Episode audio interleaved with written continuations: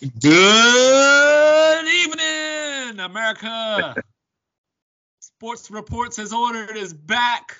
Mike Wilson and Raf Rutley. We're gonna talk to you tonight. We're gonna talk about what is Florida State doing? Usually, when you try to rob somebody, you wear a mask and run up on them. But Florida State just announced to the world that they're to rob the ACC.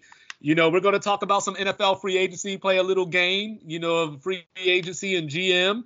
Then we're going to talk about Dame Lillard, the 71 points the other night. How about that? Was it impressive? Was it not impressive? Raf wants to know why these old heads won't give the new school some props. Then we're going to talk about baseball. Baseball, it's that time. Spring training is here. We got some new rules. We're going to talk about baseball and get into that. And then we're going to get something off our chest as we always do. You know, we'll get you later with our Instagrams, Twitters, and all that, and it will be in your descriptions.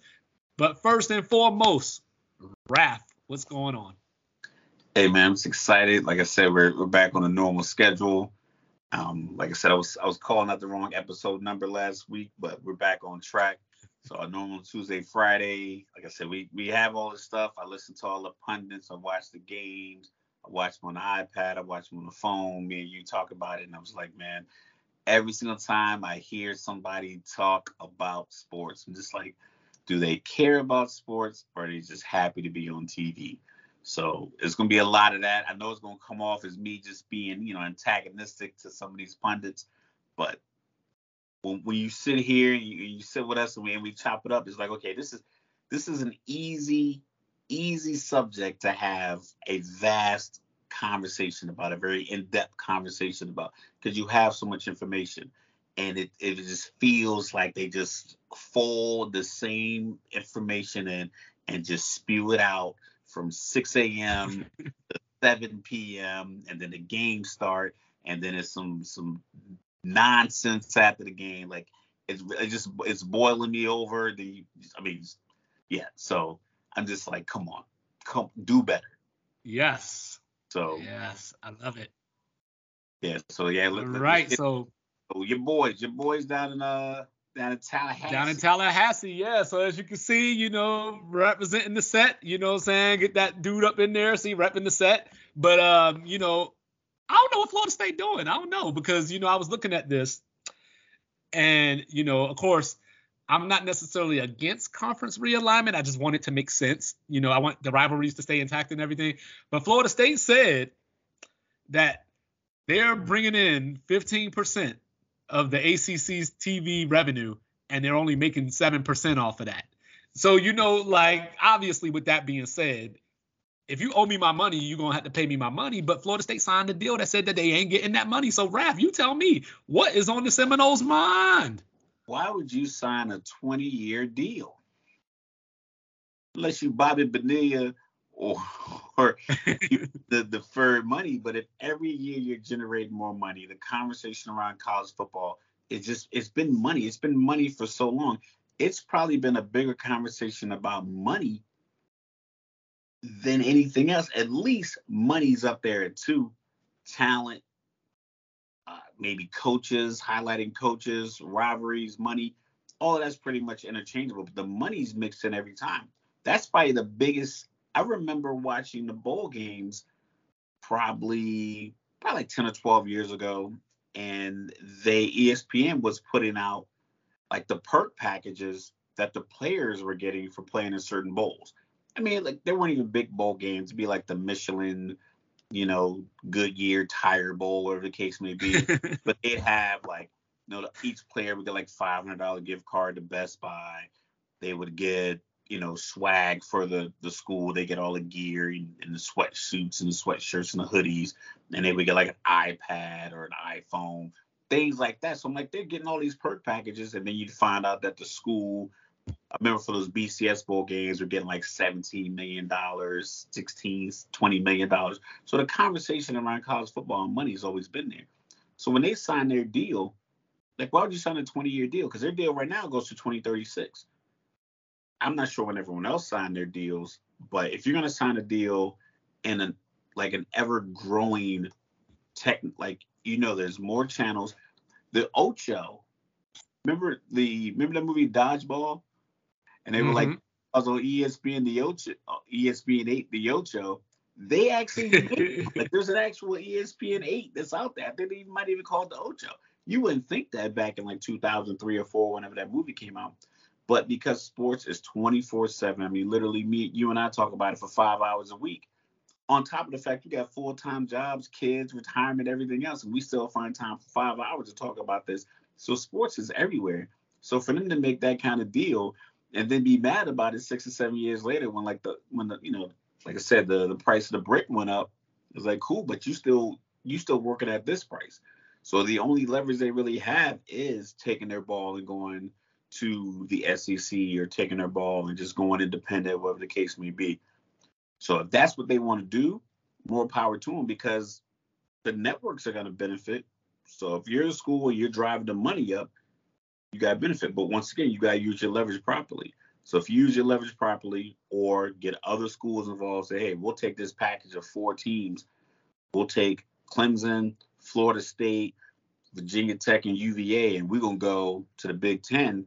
If that's your narrative, that's your leverage. So long as Florida State use their leverage properly, the networks are gonna get you get you the money. They might not want to give you 1.1 billion, but we've already seen that the Big Ten got 1.1 billion. So it's not like it's out of the realm of possibility for that number to be bestowed upon, you know, some college football teams. Like I said, I'm not a big fan of realignment, but if you're gonna do it, do it right.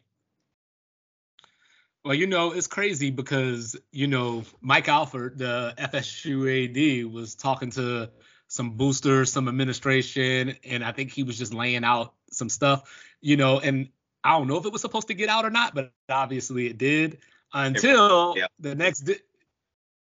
Yeah, until the next day when Graham uh, Neff, you know, over at Clemson came out and kind of started echoing that same thing.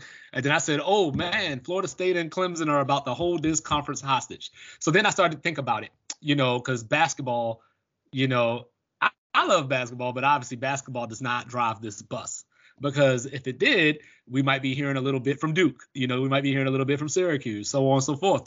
But, you know, now with this going on, um, from rumors that I have read throughout the years, I've heard Clemson and Florida State to the SEC. I've heard the Big Ten might want Miami or North Carolina.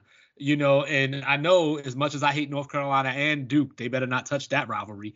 But you know, but as we look at this, um, it would cost Florida State 120 million dollars to pay. That would be the exit fee to leave the ACC. But there's one problem, Raf. There's one problem with that deal, that 20 year deal that you're talking about that they signed, they gave up their TV rights. So, you know, so if they pay that $120 million and end up in another conference, that other conference doesn't even benefit from their home game revenue. So when we all put the money together, and this is just me putting trying to put something together here, I think we're looking closer to 400 and possibly even 500 million that they're leaving on the table because if they can't get their TV rights or whatever the case may be, the ACC is going to have that for, for, another 13 years. You know, they're not just leave, they're not just paying 120 million. That's the whole key. the key is to, to leave, like, because if you're just going to pay the 120 and leave and not get the money on the back end, you're better off just staying and trying to renegotiate because if the money, like I said, money talks, bullshit walks, is what they say. So if Florida State can really sit down, renegotiate, and get the money right, maybe start winning more games, maybe compete for a national championship between Clemson, because Clemson was was the creme of the creme for a while through the Trevor Lawrence, Deshaun Watson era, a little bit in the the alphabet kid. I can't only say his name, Ungalele.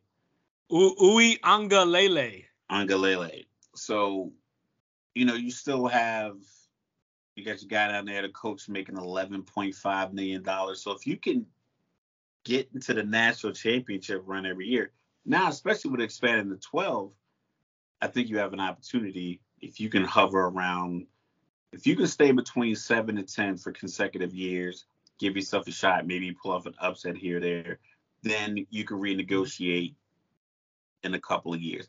Right now, I don't know if they have enough leverage other than we're leaving.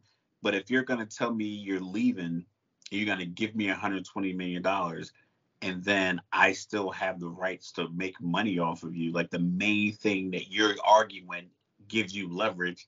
You're just to give me 120 million dollars and leave that leverage behind because the argument is we generate 15% of viewership, but we only get paid seven.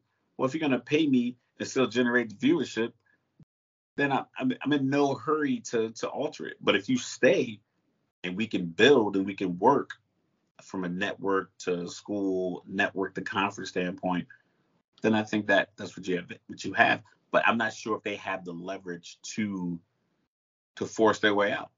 They don't. And the ACC has a couple of problems. It's, it doesn't just have a Florida State Clemson problem. It has a Notre Dame problem because Notre Dame plays five ACC games a year, but they're not a member of the conference in football. You know, they play basketball and their other sports are in the ACC, but not football. Because if Notre Dame football came to the ACC, that's the game changer. You know, Notre Dame's the big money. They're the Yankees of this. And that's why the Big Ten is holding out right now because they're hoping that Notre Dame comes along one day. So that's problem number one. Problem number two, and th- th- this is eerily similar to what the Big East went through because Notre Dame was an affiliate member with them. But also, the Big East, as we know and still today, is all about basketball. Your Providences, Seton Hall, St. John, so on and so forth. Right. The ACC at one point, North Carolina, Duke, Tobacco Road. The ACC was built upon basketball. Florida State's only been a member for 31 years now. And then I heard something today that just kind of blew my mind because even as a Florida State fan, that I knew that Florida State came into the ACC pretty dominant.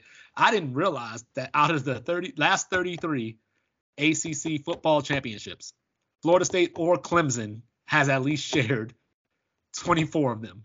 You know, so not only is there a viewership issue, there's a hey, these teams are also running the conference. And then good old my little buddy Miami, you know, the All Canes Conference, and they haven't won the ACC yet. But I imagine that Miami is a brand like that. And then when you start talking about this revenue sharing, you start reading the writing on the wall because I looked at the Pac 12 and there was a point where USC was getting all the revenue. You know, they there was one year where they received 22 million and other schools were getting 14 million. You know, but that still wasn't good enough because when the Pac 12 came, they made it more equal. You know, so UCLA and UCLA were uh, getting 2 million more than everybody else. But the mo- moment the Big Ten called, USC got up out of there. Texas and Oklahoma, they said, hey, Big 12, you're nothing without us. We're everything. And then what happened? The Big 12 acquiesced and they said, hey, you know what, Texas and Oklahoma, you're right, but we don't want you to leave us, so we're willing to do this. And then what did Texas and Oklahoma do? They walked right on that door. So obviously, without me having any legal expertise, you know, I'm wondering if Florida State and Clemson UNC, Miami. I wonder if they have some kind of thought that maybe that contract, that uh, grant of rights, isn't as ironclad as it seems.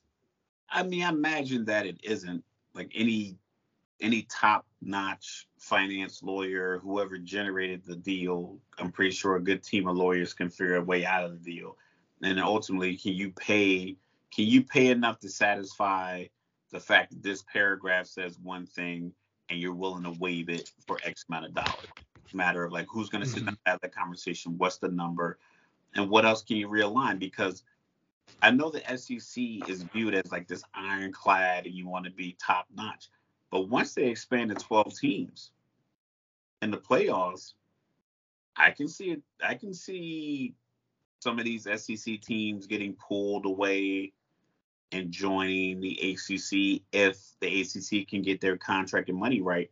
Because if you think about it, South Carolina is getting beat every year in the SEC. Florida has been, you know, they have they, they've always had talent, but they have up and down years. Maybe you can slide Kentucky and Vanderbilt, and now you have Kentucky, Vanderbilt, UVA, Virginia Tech, Clemson, South Carolina, Florida, Florida State, mm-hmm. Miami you have enough names of these these blue blood kind of schools, these blue chips kind of schools, and mm-hmm. they negotiate the deal because all this conference realignment, some of it makes sense, some of it doesn't. Like I said, I'm not a big fan of it because I do like the rivalry games, and it's obvious that it's not a competitive reason that people are moving. People aren't moving because they want better competition. People are just moving because they just want more of the cut of the money. Mm-hmm. I can understand that piece, but in the same sense, it's like, well, don't be afraid to make the next bold move. And like, listen, we're gonna pluck off a couple of these, these SEC schools. Georgia, I'm pretty sure they don't mind beating Alabama, but if they have a couple of years where it's back to how it was a few years ago where it's close and then Alabama pulls it out and they end up winning by 10 or 13 points, or they're losing in the SEC championship game and it's ruining opportunity. I can see them shifting, saying, okay, we'll join this new ACC, and that way, 12 teams, we can be one, two, three, or four, and we don't have to go through Alabama. And Alabama, like, cool, we'll keep dominating from here to Texas, and then Georgia, you guys can have that section, and they can meet as an ACC champ and an SEC champ in the national championship game because people are still gonna want to put on TV because of the marquee names. But I can see that that working out because if I'm Mississippi State, it's like, man, do I really want to keep playing these guys every single year? Is there is there somewhere can can Ole Miss can Big Ten pull Ole Miss out of SEC if the money's the same? Because right now the SEC's got 100 got 811 million dollars from ESPN and the ABC. The Big Ten got 1.1 billion.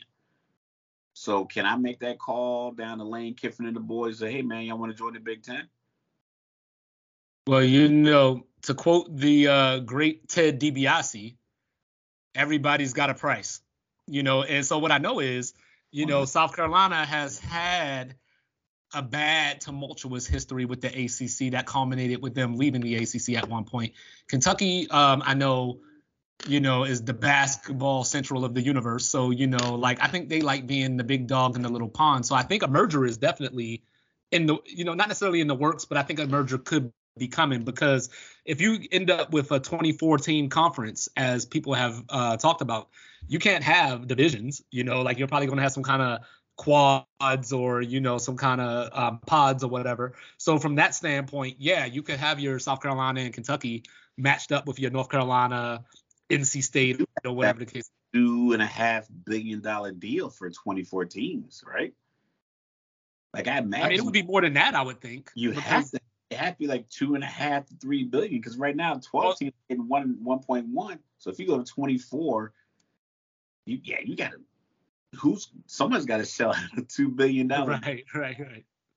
Yeah. Well, well, the Big Ten, you know, is at uh one or um they're at seven billion right now for their new TV deal that's going to be starting, you know, soon. So I mean, yeah, like this is going to get astronomical if we go down that route. But something else that I've also heard was a potential merger between the ACC and the Pac-12, some of the Pac-12 schools. Like there was this talk of this Atlantic Pacific Conference, just from the standpoint.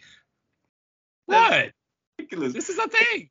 It just yeah, it just it just just to think that the way the country and football were divided up 10 years ago to think that Rutgers is in the Big Ten, USC is in the Big Ten, and then you're gonna have UVA and Colorado in the same conference and call it the Atlantic Pac-12 merger. The, the Atlantic Pacific the Conference.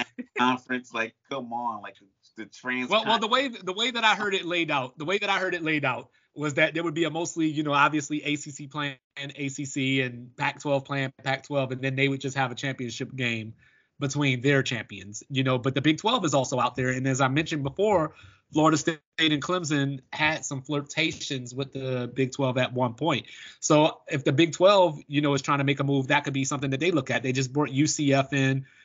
You know, they still have West Virginia and Cincinnati that are kind of on that island, you know, amongst themselves, and everybody else is west of the Mississippi. So you know, um, or west of the Ohio. So you know, from there, you know, there's a lot of options here, but you mentioned independence. I don't think that's an option. You know, I don't think, you know, this, this isn't 1980 anymore. So, like, there's only a few teams that could pull that off. Like, obviously, Notre Dame is doing it. Maybe Texas could do it. You know, uh, maybe USC could do it. You know, but I think that it gets real slim after that. You know, like, I'm not even sure, you know, Alabama could do it if, you know, the rest of the SEC schools just bonded and said we're not going to play them if they were to go independent. So there's not a lot of schools that would probably survive, you know, that route. You know, so I think we're just where we are. I think that within the next four years, I think we're going to get some kind of announcement about Florida State and Clemson, but I don't think that they're going to be the leaders per se. I think behind closed doors, there's going to be a North Carolina or a Miami that's talking to somebody else that we're not necessarily hearing about you know, in the same way that we're hearing about Florida State, Clemson, because if enough teams get together, I'm sure they can toss that grant of rights in the trash. Yeah, I just like I said, it just seems like a lot of money, a lot of movement. Um, Florida State might be in a in a bad spot because their deal just runs so long. Mm-hmm. There's no real incentive for the TV contracts to be renegotiated because they have they probably have ironclad buyout clauses that are just you're not gonna be able to well, get don't, you're not gonna be able to no, negotiate a new deal. They probably have some stipulation where they get to match the deal if it's you know whatever all mm-hmm. all kinds of just verbiage is kind of written into these contracts. I think they just they just put they just put a bad move by by signing a 20 year deal. I think it, they probably would have been better off signing maybe a 10 year deal with a five year mm-hmm. option. Um, and I don't know. Well, that's why. Well, that's why I said that, but I think it. Well, well, that's why I said four years. Well, that's why I said four years because the Big Ten just did their seven billion dollar deal that goes through 2031. You know, the SEC deal runs out at the end of this year. You know, so you get into that 2027 2028 timeframe and the big 10 seems to be a, a forward thinking conference so going to be looking forward to the next deal you know by that time and then we'll see what the SEC does. But somebody's talking to somebody by because because because like Mike Alford isn't I don't think at least is just going to go out there talking this kind of stuff without having something in his back pocket or at least thinking oh, that he has something in his back pocket. Somebody, somebody's in his DM saying, "Hey man, I'm with you. If you if you get the train going, we'll put some coal in it to keep it moving." Because the Pac-12, they have a 12-year deal, three billion dollar contract with Fox and ESPN. Each school gets 21 million. That ends next summer. That's probably right. Movement. So their deal ends summer 2024. So they're gonna. But see, but see, that's where that merger comes in. That's where that merger comes in. Pay three billion dollars for Utah, Colorado, Oregon State, Oregon, without USC and UCLA.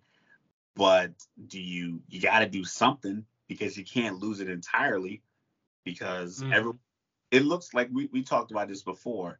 Of all the conferences, the Pac-12 is unfortunately the position where they're going to be of the power five, they're going to be the ones left out, and it's going to be a power four grid system where it's going to be the Big Ten's going to have the Northwest, and then you're going to have the Northeast, Southeast, and then the Southwest.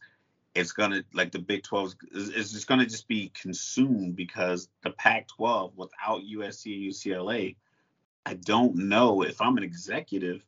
I'm like, what what am I paying for? What what team left moves the needle?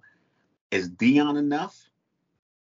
Utah's been to the Rose Bowl two years in a row. Are they enough? Are they big enough? Like I know their stadium's not the stadium only fits like forty five thousand people. It's a big deal in Utah, but it's not. Are they big enough for that region?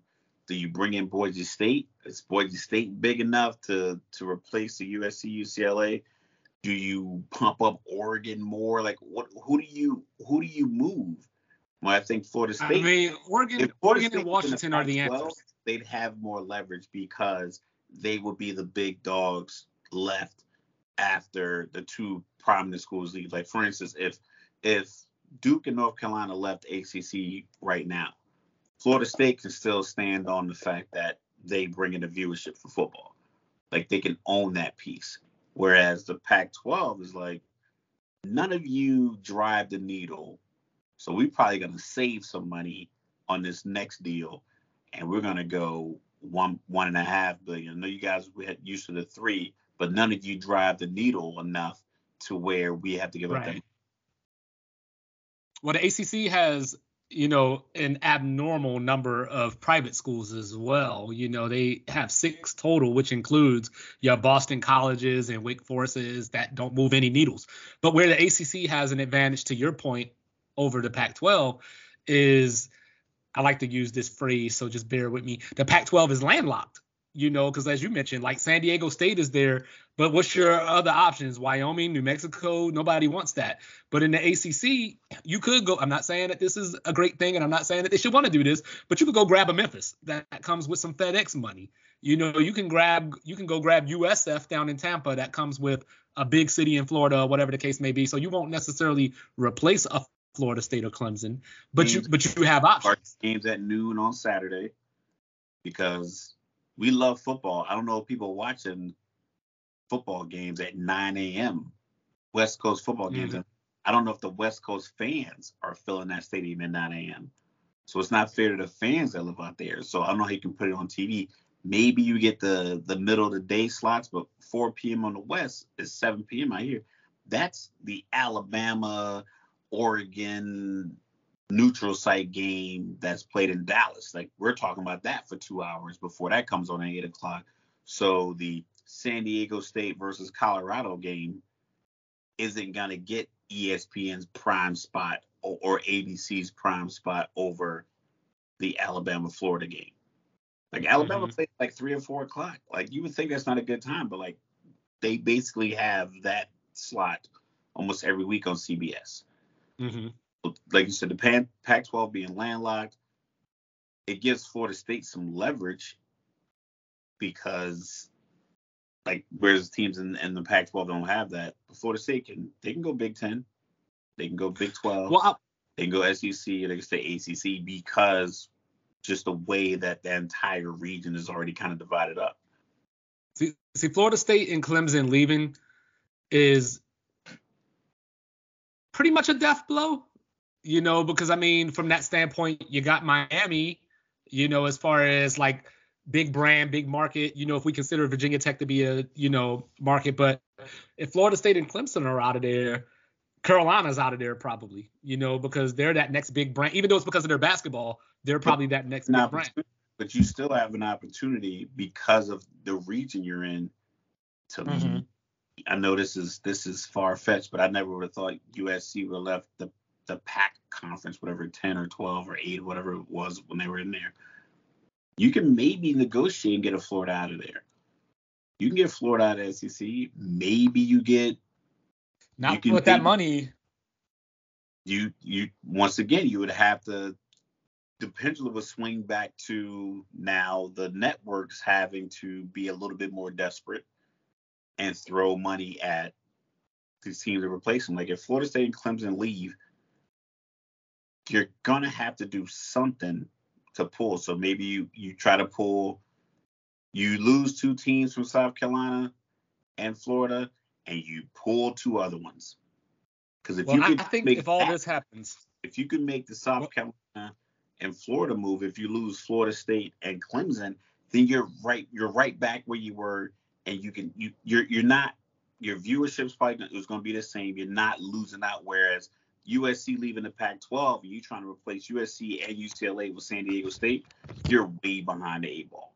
I mean, hey, if, if Florida State and Clemson leave, if Florida State and Clemson leave, then Duke, Wake Forest, Boston College, Georgia Tech, Syracuse, Virginia, and Virginia Tech better become juggernauts in basketball because football's over. You know what I mean? If that happens, and and that's the thing because like because like I think you'd be able to make that move. I think you'd be able to pull Florida and South Carolina because that would be that would be your top priority. As soon as Florida State and Clemson left, I'm throwing money at Florida and South Carolina. See, that's what I'm saying. See, see you see you the two five right now. You the two five right now because because like I said, like right now, because I mean going off of what Mike Alford said, going off of Mike what Mike Alford told um, the boosters and the admin. Yeah. Right now, today, they're making thirty million dollars less than the SEC and the Big Ten. So how do you make that up once they leave? How do you make that, that up to entice one of those schools to come to the ACC? You gotta you gotta go 40 million over. You gotta you gotta get it to 40 million. You because you you're you're you're more at risk of losing two to three more teams. Mm-hmm. You let Florida State and Clemson walk without immediately replacing them. It's like letting your free agent leave and because you didn't want to pay him and then not using that money to get someone that caliber. Just be like, you know what, we're gonna stand pat. Like, no, you might have to swallow your pride and throw 42 million per team at the new team or just renegotiate with your current team because if they leave, that's your viewership. So at some point you're gonna have to be like, you know what, what, what's the number we need Mm-hmm. to make everybody as happy as possible? Because it like, what's what's the phrase I was talking about it earlier? Like the, uh, you know, you made a good deal when everybody When walked. everybody walks away feeling that they, yeah, yeah. So you're if you're getting if you feel like you got over, then you didn't make a good deal. And it's on it's gonna it's gonna hurt you in the end. Like if you think Florida State giving you money and then you getting their name for a few years is gonna work out. Well, what happens next summer when the Pac-12 is like, hey, our our deal is up. Hey, Duke, North Carolina, you want to be part of the, the Super Pac-12?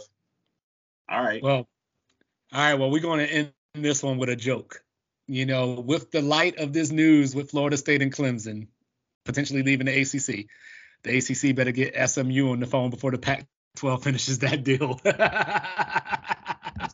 this Pac-12 being having their deal in 2024, man, that's that's that's huge. They they have a little bit more desperation.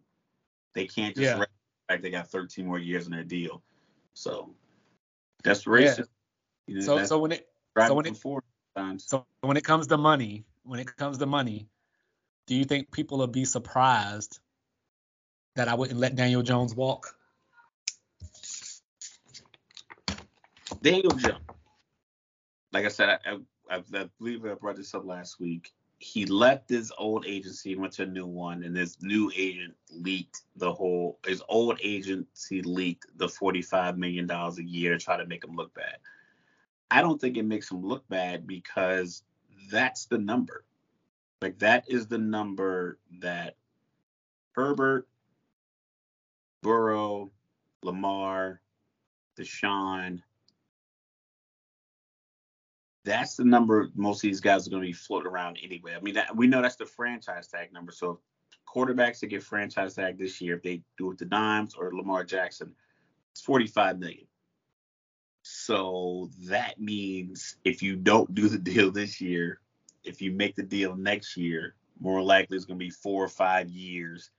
It's going to be at least that 45 million, if not closer to 48. I mean, can you imagine 50 million? I don't know what the cap situation is. Like I said, me and you talk about the cap all the time, and we talk about how much cap room a team has and dead money cap. I'm like, listen, if I get an internship with the Eagles and they can teach me about this cap and I can understand it, because what I read about it, it still doesn't make any sense. Like for instance, I was watching something earlier, and they're talking about the players that are being released. So they're announcing that these guys are going to get released on March 15th. And by announcing that they're going to get released on March 15th, which is the beginning of the NFL year, then the the money can go to this year's cap and not the next year's cap. And the guy was like, "It's a real complicated system," and that's all he said. I'm like, "This guy is like, that's what he does. Like, that's what he Hey, does." look, look, look at Washington. Washington just got 26 million for letting Wentz go. But it's like, is there not? Is it that cap hit? Is it? It's not a hit. Like, what does that mean? The Atlanta had a 34 million dollar like cap hit for trading Matt Ryan. It's like, what does that mean? Does that mean you couldn't use 34 million of your cap? So, so how do you have cap room now? Like, it just like the whole the whole thing is chaotic. But ultimately, what we do know about the franchise tag and the the price of quarterbacks. A lot of other positions tend to be a little bit more flexible. I know Mhm. Like Davante Adams got dollars or 28 million, and then Tyreek got 30 million. And I'm pretty sure other wide receivers aren't out there like, oh, I want 31 million. You know, some of these guys were like, yeah, Mhm. I'll take 24 and a half. I'll take 22. I know they want to get close, but those numbers are a little hard because you can't. You can replace wide receivers essentially. Right, right, right. You want to say you can replace Daniel Dimes or Daniel Jones, Danny Dimes, but can you and still be a viable team? Because without a good quarterback, I mean, these coaches lose their job. We saw it happen to Steve Wilks when they drafted Josh Rosen. And it didn't work out. They got rid of both of them. You know, you saw it with Nathaniel Hackett. They got Russ. Russ wasn't playing well. He lost the coach, and now Denver has to pay 17 or 20 million dollars for Sean Payton. So I personally I wouldn't give him I wouldn't give him 45 million unless Mm-hmm.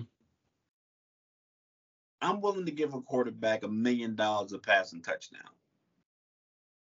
If you can consistently throw me 32, 33, 35 touchdowns, and then your occasional bootleg, quarterback sneak, whatever the case may be, get you two or three more, you know, like the Jalen Hurts. Because Daniel Jones did have seven, I think he had seven rushing touchdowns. But even that, he only gave you 22 total touchdowns. I still think based off this year and the, the quarterback play, I still think he was top 10. But if you want to, if you want 30 or 40, 45 million, I need I need a touchdown pass per million consistently. So I, I think that if I were the Giants GM, I would play the little inch back and forth game. Like I'm like, all right, Danny, like Where do you start? You're the GM. Like I think I started. like this- if you're the GM, so Danny Down, I, I you, st- rumored has he's coming in at 45 million. What are you countering with off the bat? so it's tough because I'm gonna take a bad leap. I'm going back. Danny Don's gonna be mad at me and he might want to get out my office. But I think I think I'm willing to start at 38. 38. Yep. Alright. So we'd be seven million off. So we looked at 38, we pulled up top QB salaries Mm-hmm. right now. Top quarterback salaries. Okay, boom. Hopefully we get a nice little easy list. That's what I'm talking about. Okay, according to NFL.com, we got 50 million. What date is this? That's for the 20. So this is for the 2022 season. Mm-hmm. Aaron Rodgers got 50. Russell Wilson 49. Kyler Murray 46. Deshaun Watson 46. Mahomes 45. Allen 43. Carr 40. Dakota 40. Stafford 40. Kirk Cousins 35. So that puts him ninth. Or yeah, that puts him 10th. I'm fine with that. If you put I'm fine with that. You think he top 10? I'm giving him top 10 money. There you go. So I, I would start out at 38. We would probably, I think that if I had a cutoff, if he wasn't willing to come below, say, 42, like if he was like, hey, you know, 43 million and that's it, or, you know, whatever, that's how the conversation goes 43 million or I'm out of here. Then I say, you know what, sir, I will come back with you and I will help you pack your bags. Yeah. Uh, I mean, I think ultimately, it's just he's he's in such a win-win situation. Well, well, for me, I think Daniel Jones is just he's to me, and, and he's he's still an enigma to me. You know, he had this great year, and I would actually like to see him with the money to see how he plays with the pressure of having the money. I just wouldn't want to be the one to pay him the money. I the issue is that normally when you have a young quarterback that's not getting paid, and this is the issue that the Ravens have and the Giants have, you have a pass catcher that's already under nice size contract that's your young quarterback's favorite target. The Ravens don't have that wire that they got outside the numbers that your young quarterback can just throw the ball up to. right. Arizona had it with D Hop. Um, early on, Matt Ryan had it with Julio. You just, you just, they even when Aaron Rodgers was like creeping up with the money, he still had Davante Adams. So Joe Burrow has Tee Higgins and Ja'Marr Chase. So they have these guys they can throw it to that aren't getting paid yet. Danny Dimes, if he gets 45 million, I don't know how many free agent wide receivers on the market that you can get that are going to be an ultimate one-two combo to make that 40 million stretch Mhm. because you're throwing to So- Darius, good wide receiver, Golladay. They're cutting. We're going to talk about him in a second. Saquon, I don't know if you can maybe you franchise him. Maybe he does play or he doesn't play. But he- even then, he's a running back. You can put you can put three guys in the three extra guys in the box that can limit a running back. So- it's so much to stop wide receiver, a top flight wide receiver. So so real quick, so real quick. Unless you're going to get Odell Beckham to come back to New York, because I know that was a conversation at one point last year. Um, so I'm just looking at this list that I pulled up. I'm not gonna go through all the papers, but I got all the free agents right here. So you know, just just first glance, just first glance, you know, I got Jakobi Meyers. I got uh, from the Patriots. I got Parris Campbell from the Colts. Robert Woods, who, who you know had a bad year in Tennessee, you know, coming off that injury, but he's probably not that type of receiver. You got uh Juju and Mecole, you know, who, who you know are better than the receivers he have right has right now, but I don't know if that's the answer either. So you know what I mean? Like so yeah, just just off a first glance there. And they got your boy, you know, you said you couldn't say um Ui Angalele. I can't say your receiver's name. Zaccheaus or you know. Oh, Lamde Lamde Zaccheaus. Yeah, there you go. Him. You know what I mean? And you got Juice you got Juice Landry. You got Juice Landry out there. Yeah. So unless Michael Thomas unless Michael Thomas becomes available. unless you can either get Tee Higgins from Cincinnati or you Uh-huh. have a line on a definitive George Pickens kind of six foot five rookie wide receiver that can help Kenny Pickett out like the way that they have that set up.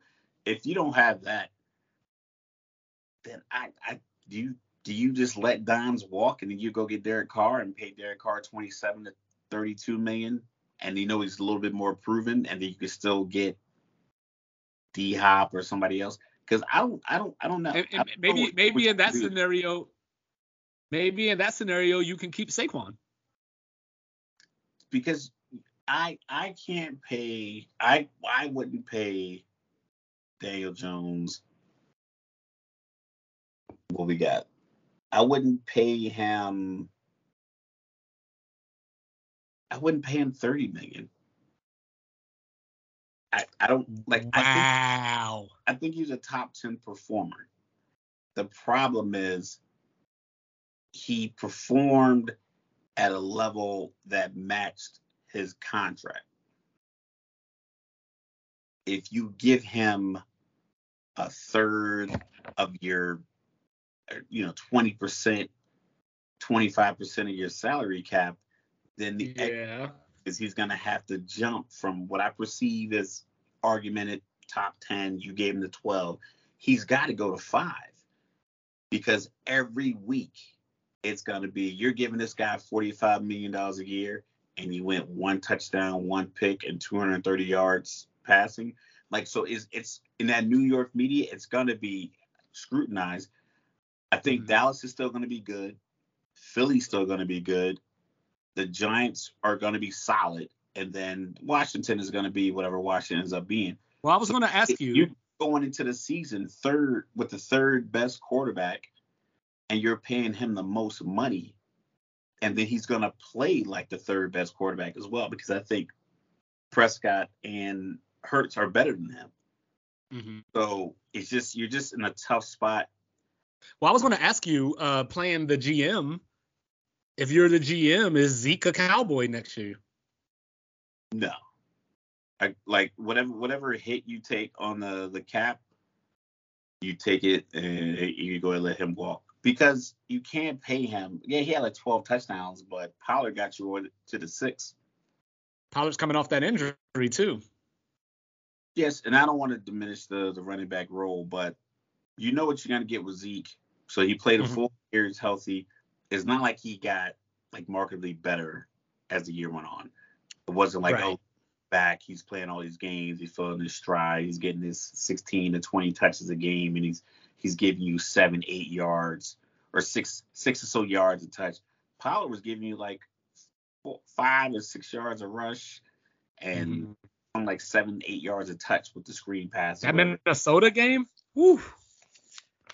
Woo. Just just just getting getting him in space one on one with a linebacker. I'm not sure if you throw Zeke those routes. I'm not sure if you float Alright. Zeke backfield to get give him routes. So So, so one, one more question. One more question. One more, que- one more question before we before we get to Golladay and all that. Uh, if, so if you're Kansas City, what you doing with Juju? Is he worth coming back? If he if he can come back, if I can't get Odell Beckham Jr., I know everyone talked about him all year long, but I think he sat out a whole year, and if he's fully healthy, I think the routes that Andy Reid and I believe they promoted Matt Nagy to OC. Mm-hmm. I think that combination, I think they can get Odell Beckham open anywhere in the field, especially because they say he wasn't a great route runner, but he was always open. So right. If you if they can't get Odell Beckham, if they can't get Odell Beckham, I would like to see them get either. And I'm not big fans of either one of these dudes. I'm just thinking about speed. Um, I would like I would like to see them get either Darius Slayton or uh, Lazard from Green Bay. But anyway, back on point. You know what you got? Yeah. So I would uh I would say Juju, if he's willing to take two years, 13 and a half million, mm-hmm. I'm like, um, you know, just something just to, hey, you got a ring, you can stay here, catch some more passes, get another ring. But Kansas City has like 12 picks in this draft. Mm-hmm. I think they have the second most picks because they got four or five for Tyreek. So you call Arizona and say, hey, we'll give you a second and a fourth for Hopkins.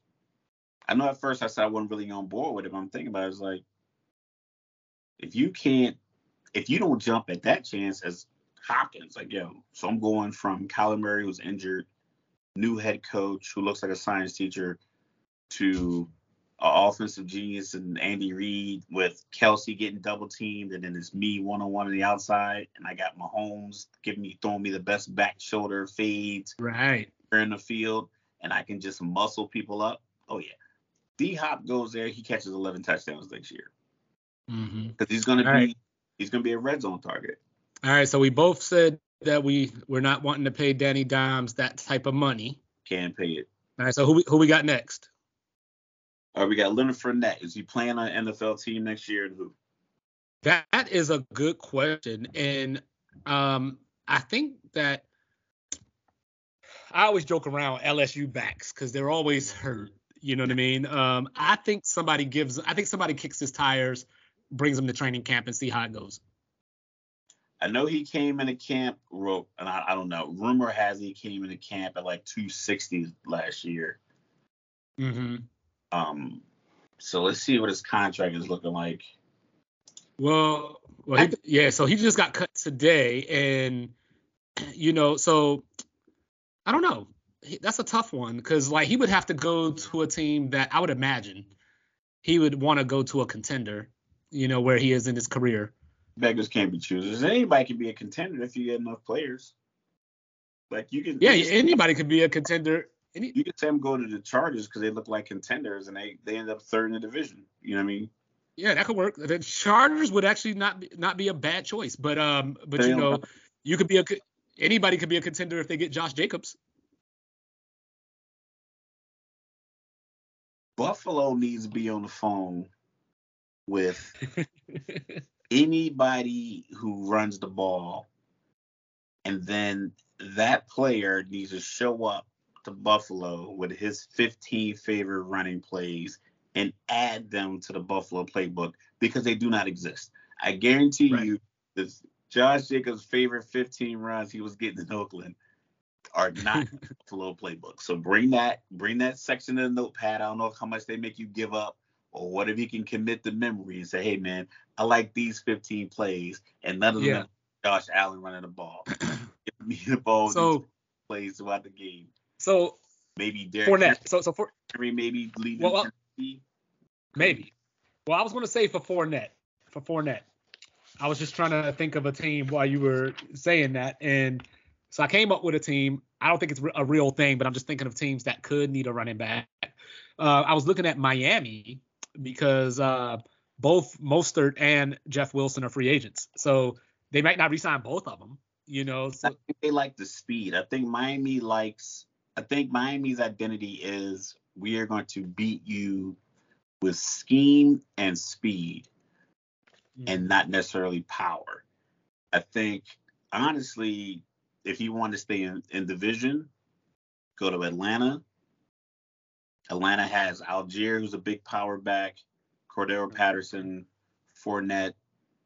I think he get I think he would get a lot of touches in that run offense. They have a young quarterback. The playbook is very simple. It's very run heavy. I think Atlanta like led the league in rushing last year. What about tips per game?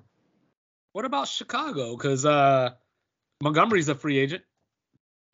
Well, Chicago just doesn't really make uh, wise uh, football decisions, so I can't. Uh-huh. Looking, he has to go. He, he, has to go to a dome or warm Saints. Team. Saints. In- from New Ingram's a free agent. He's from New. He's from Louisiana. I'm gonna just say it's Saints. I'm gonna say that's where he ends up. yeah, because because Mark Ingram is Mark Ingram is a free agent. Um, Mark Ingram's a free agent. He's from there. It's down Kamara south. might go to jail. Might go to jail, or at least on the commander or the the commanders, the the commissioner's exempt list. So you yeah. have eight eight or nine dome games, mm-hmm. home dome games. You play one dome in Atlanta. You play another game in Tampa, and then you play another game and so 12 of your 17 games can be in warm weather. Right. So, and you're older back, you're from New Orleans. I'm like, I would just say, just go ahead, call, call the Saints up. I'm like, I'll play for two, three million dollars. So, what about that thing I sent you earlier saying that uh, Cincinnati should maybe think about cutting Joe Mixon? I don't, I don't know where that came from, unless someone has inside information that he wants like a big deal because of the back-to-back deep playoff runs. Um, I think that talent you don't just find it anywhere. I don't think you can just put any back in there and make it fit because if that was the case, every back you had in your team well, would have similar numbers. So, so I don't think they should because I like them. But looking at their free agent list, you know, they do. Uh, Hayden Hurst is a free agent. Uh, Jessie Bates is a free agent. Vonn Bell is a free agent and Trey Flowers is a free agent. So I could probably prioritize those guys, a lot of those guys that I just named over him. But I like I like Joe Mixon. I think they should keep Joe Mixon. Hayden Hurts. I mean, I like Hayden Hurst. He was on the Falcons. I like him a lot. I think yeah. he's a talented back. I mean, talented tight end. But I'm not sure how many routes have the tight end as the second or third option and all this. Mm-hmm that watch. I don't, I don't know how many passes he caught, but I just know that Mixon was a big part of the offense, and I don't know if you, mm-hmm. You I think you can replace the tight end for yeah, the, yeah, the running back. Even though people say you can just put any kind of running back in there, like, well, we've seen that that's not the case. Right. I mean, they're everywhere. True. All right. Who else? Who else you got for me? So we got uh, we got Golladay, man who robbed the Giants, no mask, just with a note he just signed a little note, took the money.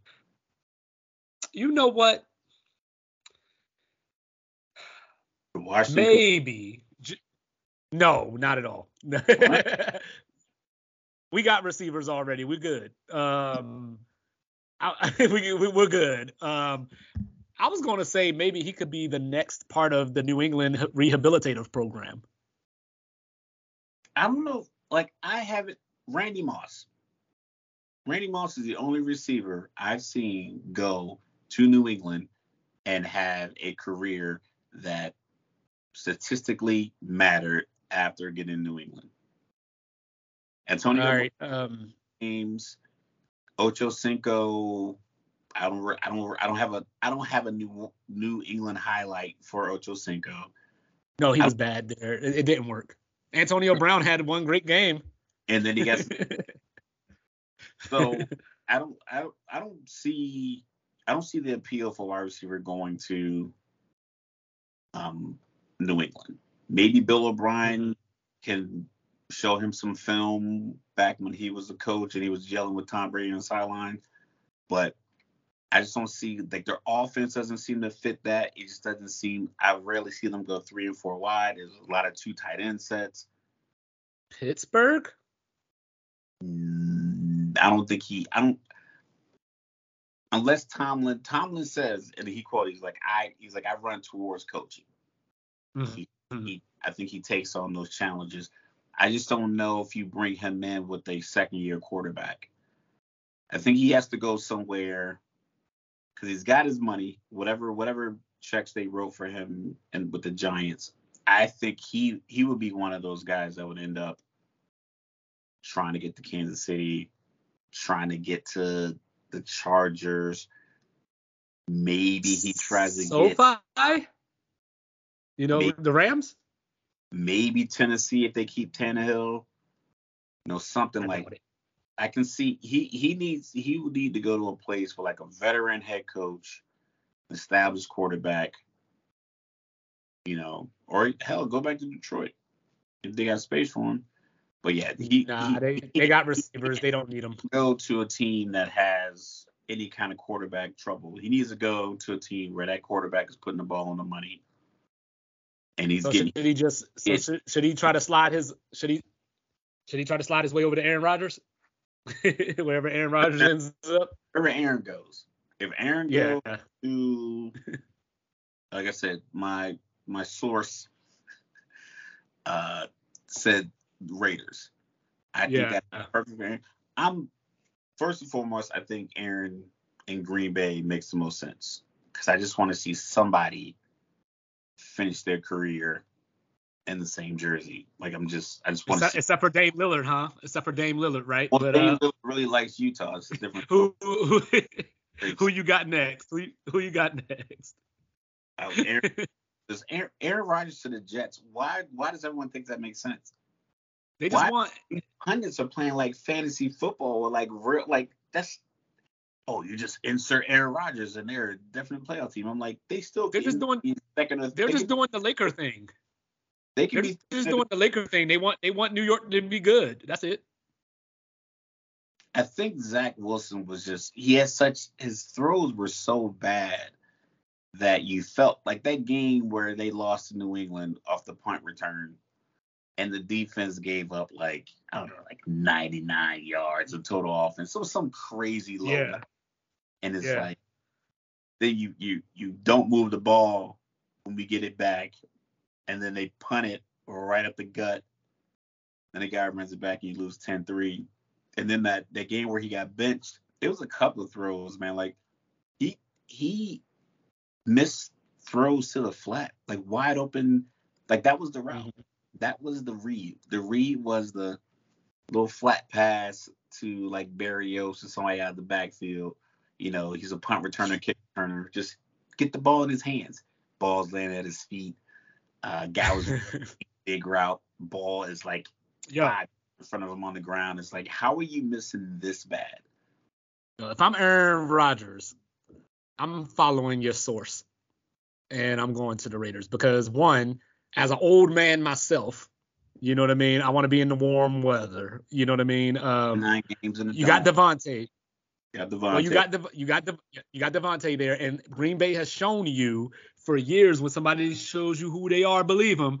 They've shown you for years that they don't want to invest in wide receivers. They don't want to go get you nobody. You know, they drafted these two dudes, Watson and Doubs, who are good, but you know what I mean. Like they don't, they still don't have. Watson might be a star depending on what they do at quarterback going forward, but Aaron Rodgers hasn't had besides Davante Adams. They haven't shown that they're trying to get him that type of help. They got the running game, but they don't use the running backs anyway, you know, as much as they should. So, I him in the past tense a lot. Like huh? Brian Brian Gutekunst was at the combine. and They asked him, and they talked about, you know, you know, Aaron's a big part of this. You know, we're still trying to figure out what's going on, and you know, we're in good communication, yada yada yada. But you know, we really like what Jordan's doing. He's asking every, he's done everything that we've asked of him, stuff like that. He's saying like those kind of phrases, like those leading, like, hey, we're leading towards this guy, which makes the ultimate amount of sense. I get that. Mhm. It just once again the GM move was like, why'd you give Aaron Rodgers this money last year? Why'd you give him? Well, I'm sure. Um, fifty million dollars? We didn't have. I'm sure if you talked, to, I'm sure if you talked to somebody in Tallahassee about two years ago, they told you that the ACC was doing right by them. So yeah, I take that with a grain of salt. Absolutely. I mean, I between from now and the next seven to eight, seven weeks, with Yeah. free the franchise tags, contract negotiations, draft positioning, trades. I do not believe a, I wouldn't believe a single word from any of these GMs unless they are speaking off the record to a reporter at a bar somewhere and say, listen, this is off the record. Don't say, don't tell anyone I told you this, but we're not trading Justin Fields or Aaron Rodgers is not coming back to Green Bay. No one's gonna get on TV and say, "Oh, yeah, Aaron's out of here." Like when when Shannon Sharpe called Julio a couple years ago, and he was like, "What's going on, man? I heard you out. I heard what's going on with you in Atlanta." Like, "Oh man, I'm out of there." Like no one's gonna. People aren't gonna say that. You're gonna get yeah. like uh, you'll you'll get something like uh, like if any one of these guys have like a celebrity girlfriend or wife with a big Instagram following there's gonna be something like uh so and so's wife was spotted in L.A. house shopping. You'll get stuff like that. Yeah. Justin Fields' family was spotted in Dallas. You know. Yeah. Signing jerseys at a football camp, like stuff like yeah. that. That kind of stuff you're gonna get over the next seven weeks. So that's why you, gotta take everything with a grain of salt. All right, who else we got? And we got Derek Carr. And I think every I think Derek Carr sadly is waiting to see where Aaron Rodgers decides where he's gonna well, go. I think I think for Derek Carr, I think he's the jet. I think he I think he might be Saints. That would probably be a good fit. That That's would probably be a very good fit. You same, know, um, same number. You got you have 12 potentially warm games out of 17. Mm-hmm.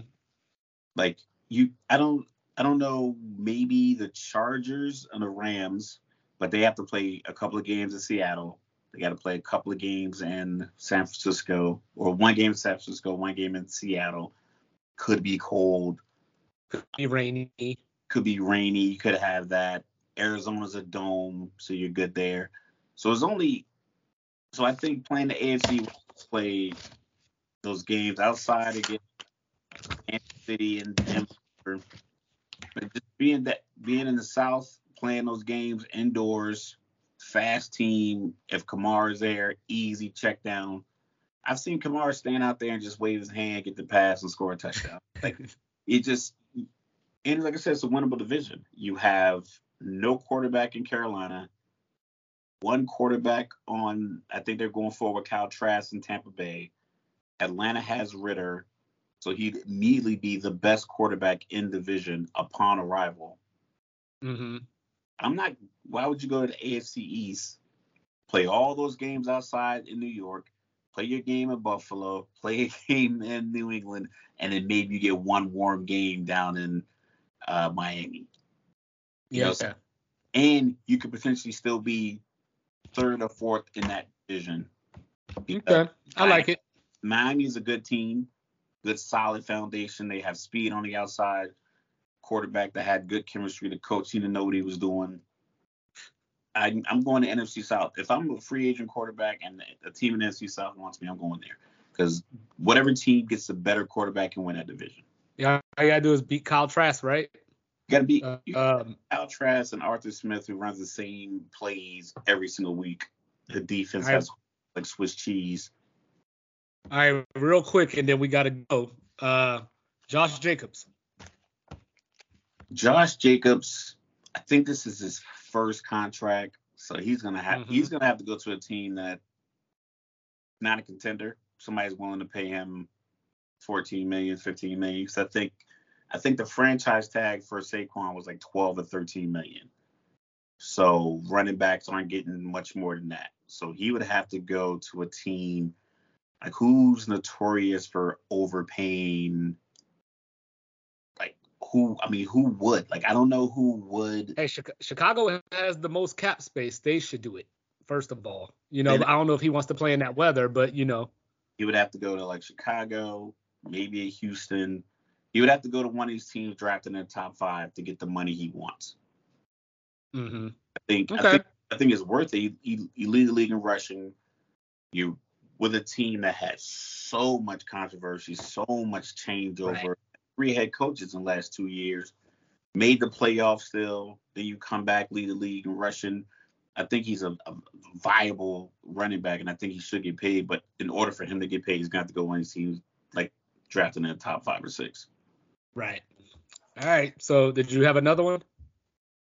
No, I think we covered them all. Uh, all right it's gonna be interesting. I'm excited to it's hear. It's definitely gonna be interesting. March 15th. You know what I'm saying? I'm excited. So, Damian Lillard, 71 points. And I heard some people, I ain't gonna say no names, you probably gonna say some names, but I ain't gonna say no names. I heard some people talking about how it was not impressive. And I just wanna say, and I just wanna say, Joey Gladstone, cut it out. What you got, Raf? Rob Parker, cut it out.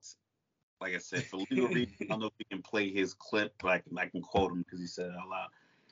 He he said it wasn't impressive because it's so easy to score in the NBA. And he had a guest host on today. I, I whiffed on the name. I think his name was Ted. Something I forgot what his name was. I'll, I'll look it up. And give him credit later. But he said it wasn't impressive because it's so easy to score in the NBA. And then he went into how awful the All Star game was. And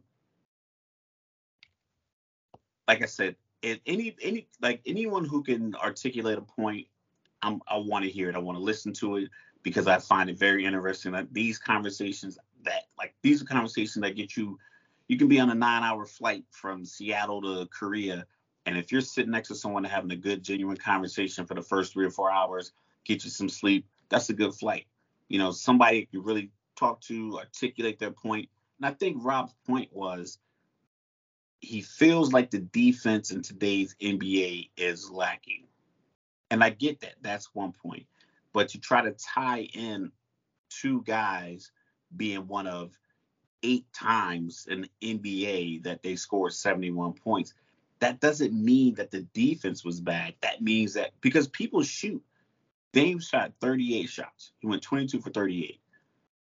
Plenty of players shoot 19 for 31, 17 for 34. Like people shoot 30 plus shots a game. A lot of like your primary scores, Luka shoots a lot of shots. Um, who else was put? Russell Westbrook used to put up a lot of shots. Kevin Durant never put up that many, but Harden used to put up a lot of shots. Kyrie, a lot of these guys put up a lot of shots. Steph puts up a lot of shots, but they don't hit 22 of 38 of them in 13 threes. That's not bad defense. One, a couple of his threes was from the logo, like he was on the corner of the logo. So with Donovan Mitchell, he scored a bunch of his points in the second half, just going back and forth, basically putting the team on his back. So it wasn't like people weren't defending him at the rim. He shot a lot of free throws, so that means defensively people were there to follow him. It wasn't like the All Star game where they were just dri- dribble driving, laying the ball up. So he was trying to put the two of those things together. So I did a little bit of research, not even much, just simple research because I'm like all these old heads always talking about how back in the day it was always tougher and yada yada yada. But before you even do that, I just want to say, you know, I'm not getting into a GOAT conversation, but he's always talking about how Michael Jordan is the GOAT. And I saw so many games where Jordan will shoot like 7 for 31, but then, you know, get like 15 free throws, so he ends up with 30 points. So, I mean, you know. And they, and they talk about how Jordan scored with 63 points in that playoff, and Larry Bird said that was uh, Jesus disguised Jesus, as yeah. Jordan.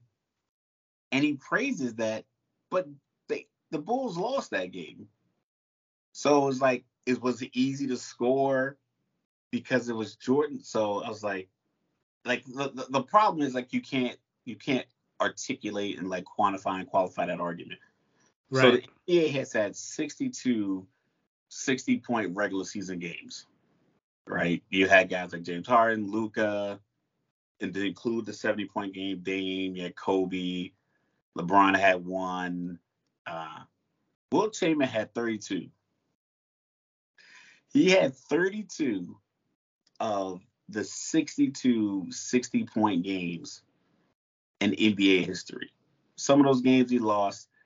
So so is it that is it easier to score now or is it the fact that the guys who are scorers and they get hot you can't do anything about it like if we looked at Klay Thompson's game where he 30, scored 37 points in the third quarter, they were feeding him that ball. Steph was giving him the ball because once he got hot, I mean, it was. I saw one play. You, if you check the highlights, he caught the ball at his knees and just came up, shot it, and it went in.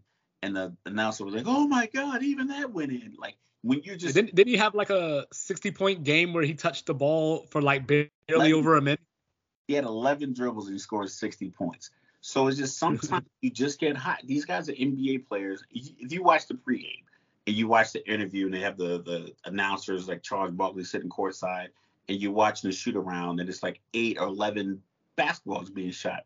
I mean, six or seven of these things are just going in back to back, back. These guys are great shooters. JaVale McGee, you can watch JaVale McGee shoot. He'll hit 10, 11, 12 threes in a row in pregame because these guys are the top professionals. They're the top 400 people in the world at what they're doing. So if you get hot, you get hot. It's not a matter of like if people were dropping 50 points every night, like i.e. Wilt Chamberlain averaged 50 points for a season.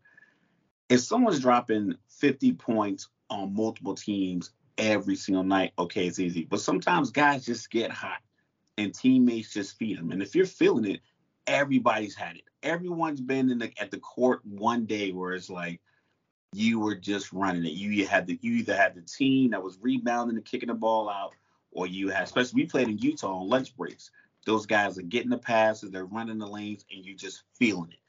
You get the ball in your hand, you just let it fly. Some days just like that. I watched Dame a few weeks ago probably drop like 17 or 18 points. He just wasn't feeling it. But some of those shots he was putting up last night was like there's no defense for it. Hand in his face, like listen, I'm I'm hot. I'm putting this up. So so I got a question for you. You ever see uh, Josh Hart score 70? No. Donte DiVincenzo? No. Kyle Lowry? No. What? Then it ain't easy. It ain't easy at all. It's not. it's not easy. And the, the argument, because him and Chris Broussard make this argument a lot when we had these GOAT conversations. It's it's it's it just lacks context. I understand the point you're trying to make where you're saying that, hey, it was tougher to score in the 80s and 90s. The problem is they don't finish that statement. It was tougher to score in the paint in the 80s and 90s because you're 6'8 to 6'11 guys before Tracy McGrady and T Mac, I mean, Tracy McGrady and, and Grant Hill and all those other guys were 6'7, 6'8, 6'9 that were scoring 18 to 20 feet from the hoop.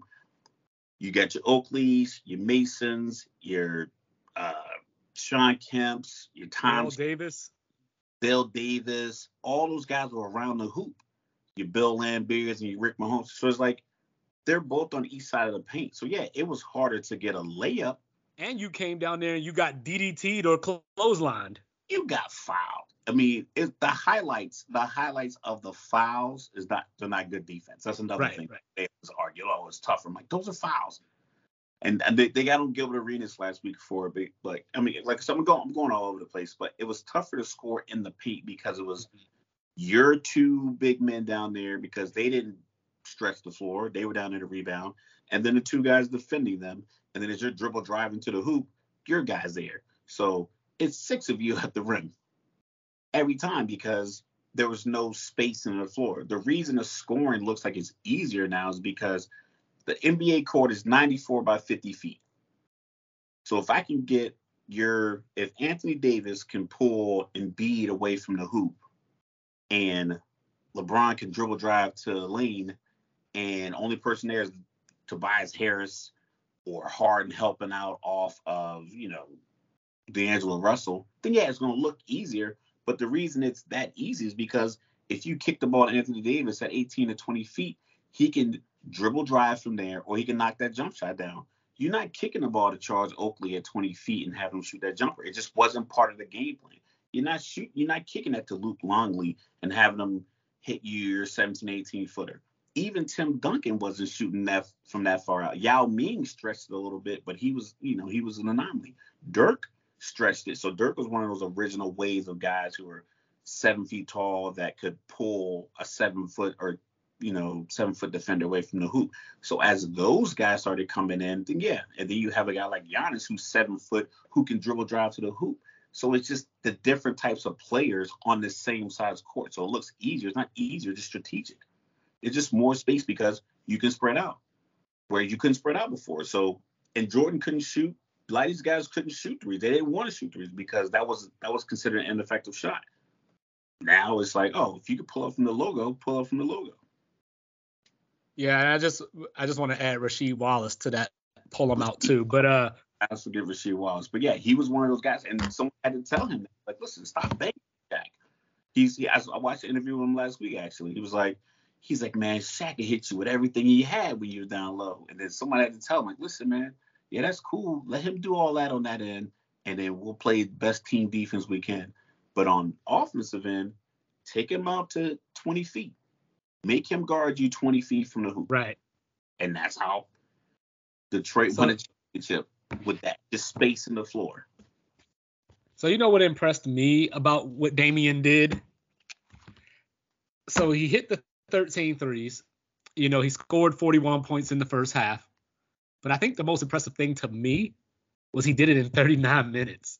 You know, whereas Donovan Mitchell got his 70. Not, I'm not comparing to take away from what Donovan Mitchell did. You know, uh, but Donovan Mitchell also went to overtime.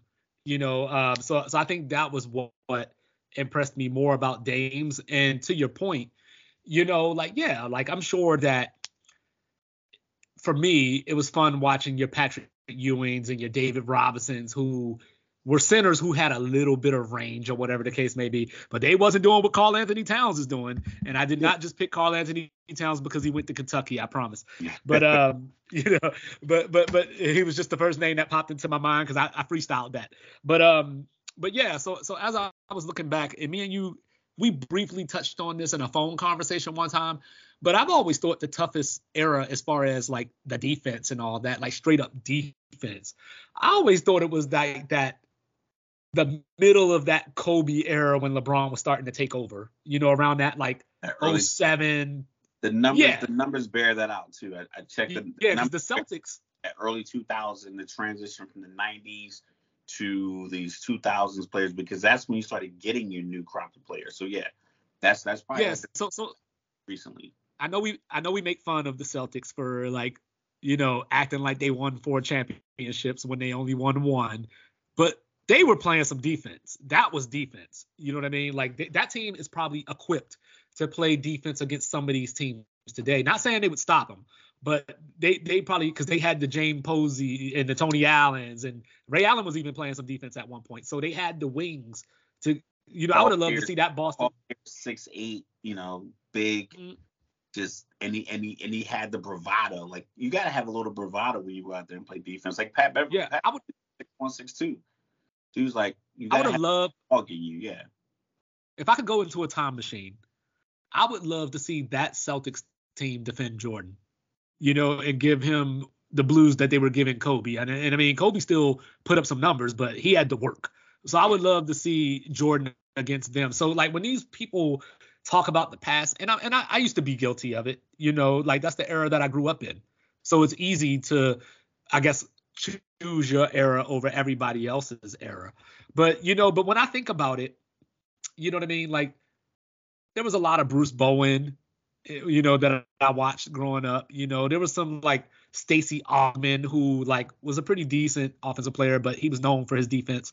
You know, there was some stuff like that going on. There was Michael Jordan being guarded by Jeff Hornacek. So so where I think I made that transition out of old guyhood was, you know, uh, when I watched Kobe because um, Kobe was one of my favorite players, but on a night to night basis, you know, he had to go up against T Mac you know, he had to go against uh, Ray Allen and and uh, Paul Pierce. You know what I mean? But those were dudes that were at his size with his athletic ability, X Y Z. Whereas when I go back to Michael Jordan, Joe Dumars was a good defender, but Jordan still had him about three inches and you know some pounds and all that. Jeff Hornacek, you know Craig Ehlo, you know Danny Ainge. Don't make me go on, and I'm not picking on them because they're white boys.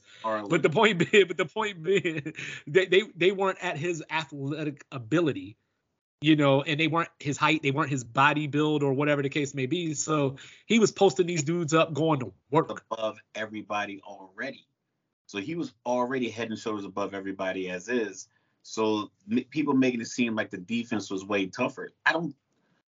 I think, like I said, I think scoring at the rim was tougher simply because the bodies. Like you had to mm-hmm. get through bodies, and maybe there's some fouls. Maybe they were like the hard fouls and you we we see plenty of highlights of hard fouls. We've seen Kareem Abdul-Jabbar punch people in the face. We've seen Larry Bird and Bill. Right. But we see these collective highlights.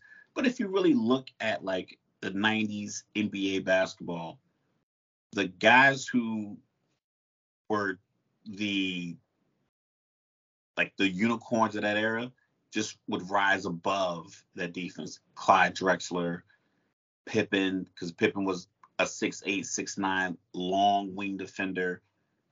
So he was the same height as Anthony Mason, but his athleticism was, you know, off the charts in comparison. So you couldn't put Anthony Mason on him on the wings because he couldn't stay in the Right. front.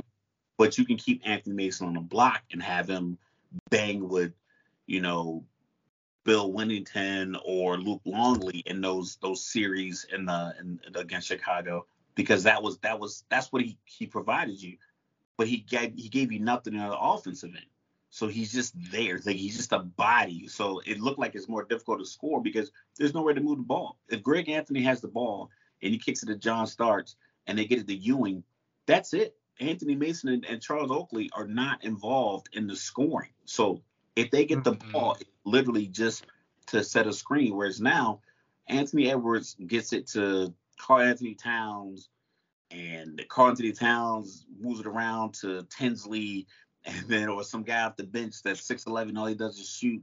And then you got Rudy Gobert down there getting rebounds or getting lob passes. Like the way you move the ball is easier because instead of working with 60% of your guys on the floor, all all 100% of your guys on the floor can put your team in a position, or at least that's what every team is looking for. Whereas back in See, the we 80s right there. back in the 80s and 90s, all I really wanted, I needed two scores and I needed three defenders. If I had a third to score, like Right. when I, when the Chicago got Toni Kukoc, it was like, whoa, they got a third guy. It was like it was unheard of to have a third guy that could score the way that he scored. Whereas every other team had point guard, shooting guard, small forward, maybe, but he played closer to the rim. I mean, yeah, to the rim Right. or the power forward, i.e., Karl Malone, did all the scoring, and Bryon Russell just played defense. Yeah, that came later, you know, like your Glen Rice's, you know, that came a little bit later, your Steve Smiths, you know, but uh but yeah, like- we were right here. Yeah, like guys like Glenn. Yeah, we were right here because I was gonna bring up John Starks. I was gonna bring up John Starks. Like, you know, this man came from the supermarket and you know was slapping Jordan around a little bit. You know what I mean? So so like when I look at this era compared to that one, you know, I was I saw a post today in our sports group and it made me think because they were talking arguing about whether Derrick Rose should have been MVP or not. And you know, I was thinking about like I don't know where I don't know how to word this, so I'm gonna just roll with it. But I'm like, Derrick Rose to what we're seeing from Ja Morant right now. And I ain't talking about who's the better player. I'm not talking about who shoots better or any of that. I'm just talking about the athleticism and like the overall, like, cause like Ja is right now averaging five more points than Rose averaged in that MVP season. So, you know, the pace is a little bit faster, but you know, it is what it is. But but when I looked at that, and then you turn around, you look at Anthony Edwards, like like he's when I look at Dwyane Wade, you know, I always thought of him as a dude that sort of played similar to Jordan because Kobe shot a lot more threes than both of them. So I, I always I've always thought of D Wade as a good Jordan comparison, especially like with his blocks and all that kind of stuff like that. But when I look at D Wade today, like if I were to put D Wade in the league today, you know what I mean? Like how would he match up with Anthony Edwards? You know, I would love to see it. You know, because mm-hmm. Anthony Edwards is Or DeRozan with the with the with the mid range jumper, or like a Devin Booker with the mid range, and I think that works. But I think a guy, I think the the thing that drives a needle is guy's ability, like a guy who has the ability to take you off the dribble, get to the hoop and score, create his own shot off the dribble, his own three point shot or or jumper off the dribble, or just has the ability just to take over the game, make your defense mold to what he's doing. There's a few players in the league that do that. Kyrie's one, Steph is one, Dame is one. Ja Morant, he has that ability, but I think you can just play him straight up and, and live and live and die with the results. I think Dame is going to get other teams. He still has six assists with 71 points. Six rebounds, six assists with 71 points. You know, he still was moving the ball. A lot of those plays, they just were giving the ball back to him. He'd move the Right. ball, move it around, and then Houston would just kind of get get lulled to sleep, and he'd run back out, grab it, grab it, shoot the three. Steph get, puts guys in that same position where he can handle the ball off the drive or just come up, give it to Draymond, and just run baseline to baseline, and other people setting screens for him because I think that's the way he impacts the game. I'm not sure if John plays that way. I think he plays more with the ball in his hand, or like an athletic Luka kind of situation where like you have to have the ball in his hand. That's where he makes spectacular plays. But what Dame was doing with the ball Sunday night was like it looked effortless. And then he had the dunk, and he said why he had the dunk. He was like, "Oh, because I came through twice, and the guy blocked my layups." So it's like, "Listen, I, get, I got to get to the rim and turn this one over." So just that kind of mindset of like, all right, I'm gonna attack the rim, even though I can pull up from the logo. That's impressive. That's impressive to do, considering that he is the scoring threat on that team. Like the other guy, Simons was injured, so it's like there's no who you going to give the and Nurkic was out. So it's like who you giving the ball up to if Dame doesn't have it. So you know he's a primary scorer. He's a point guard, the ball handler. He's only 6'2", and he still dropped 71 points. I'm glad the other guy on the show with Rob Parker set him straight. He was like, listen, would you rather watch an NFL game where the score was seven to six or 35 to 27? Don't start this. We don't got enough time for that conversation. Know, we don't got enough time for that. That's what he and he was like, Would you rather watch a baseball game that was one zero? He was like, I get it. Sometimes a good one zero game is what you need, but you don't want that every single night. You wouldn't want to watch 162 games of one to zero scores. He was like, everyone's yeah. want an eight to six with a couple of three run home runs.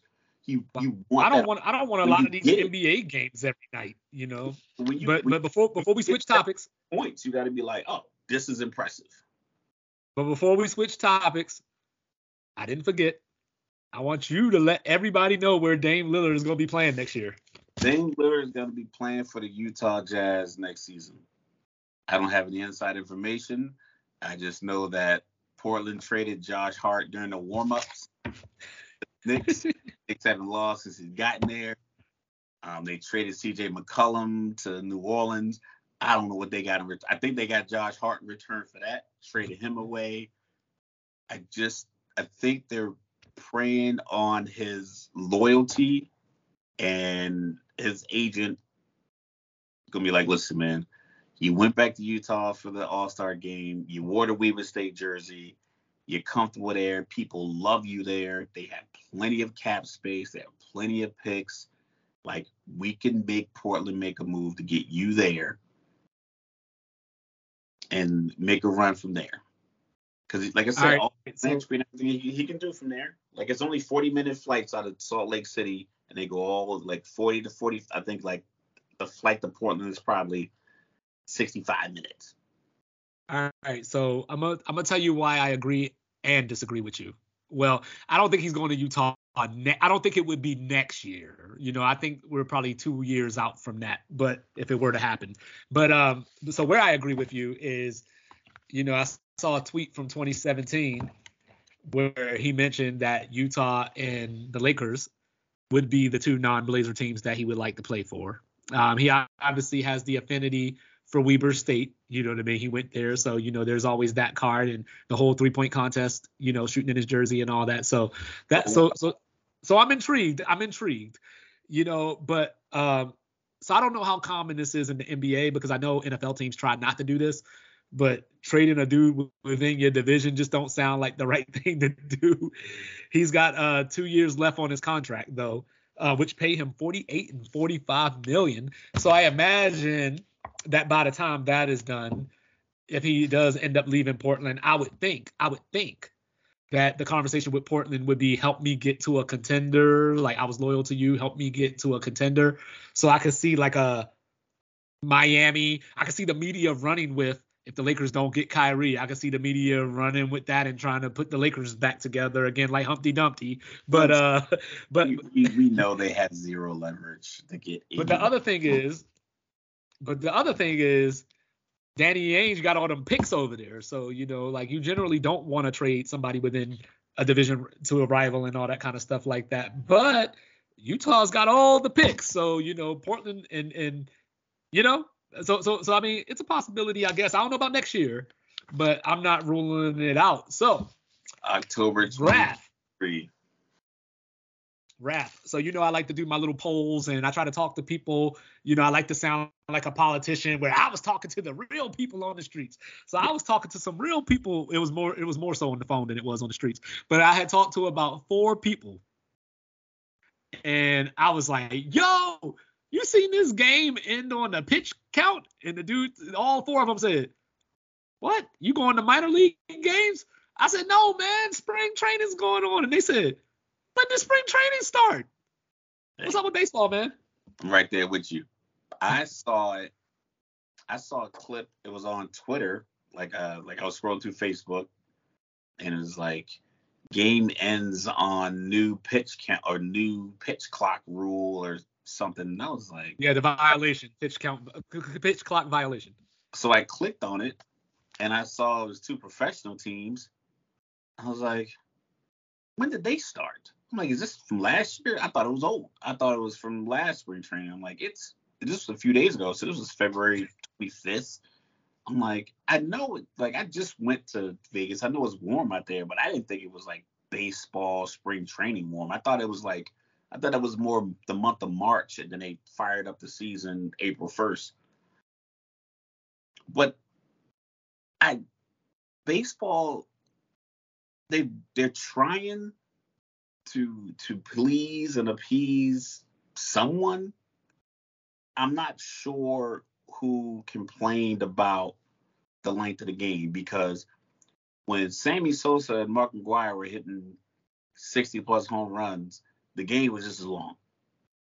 But they were hitting home runs. When Brady Anderson had the sideburns, the, the Elvis chops, the games were just as long when Fred McGriff was playing for the Braves or Albert Belle was playing for the white the Chicago White Sox, the games just as long. When Bo Jackson was breaking. So what I'm saying is that if you had real star power, no one would care how long the games were. If you had it to where like I know they got rid of the shift.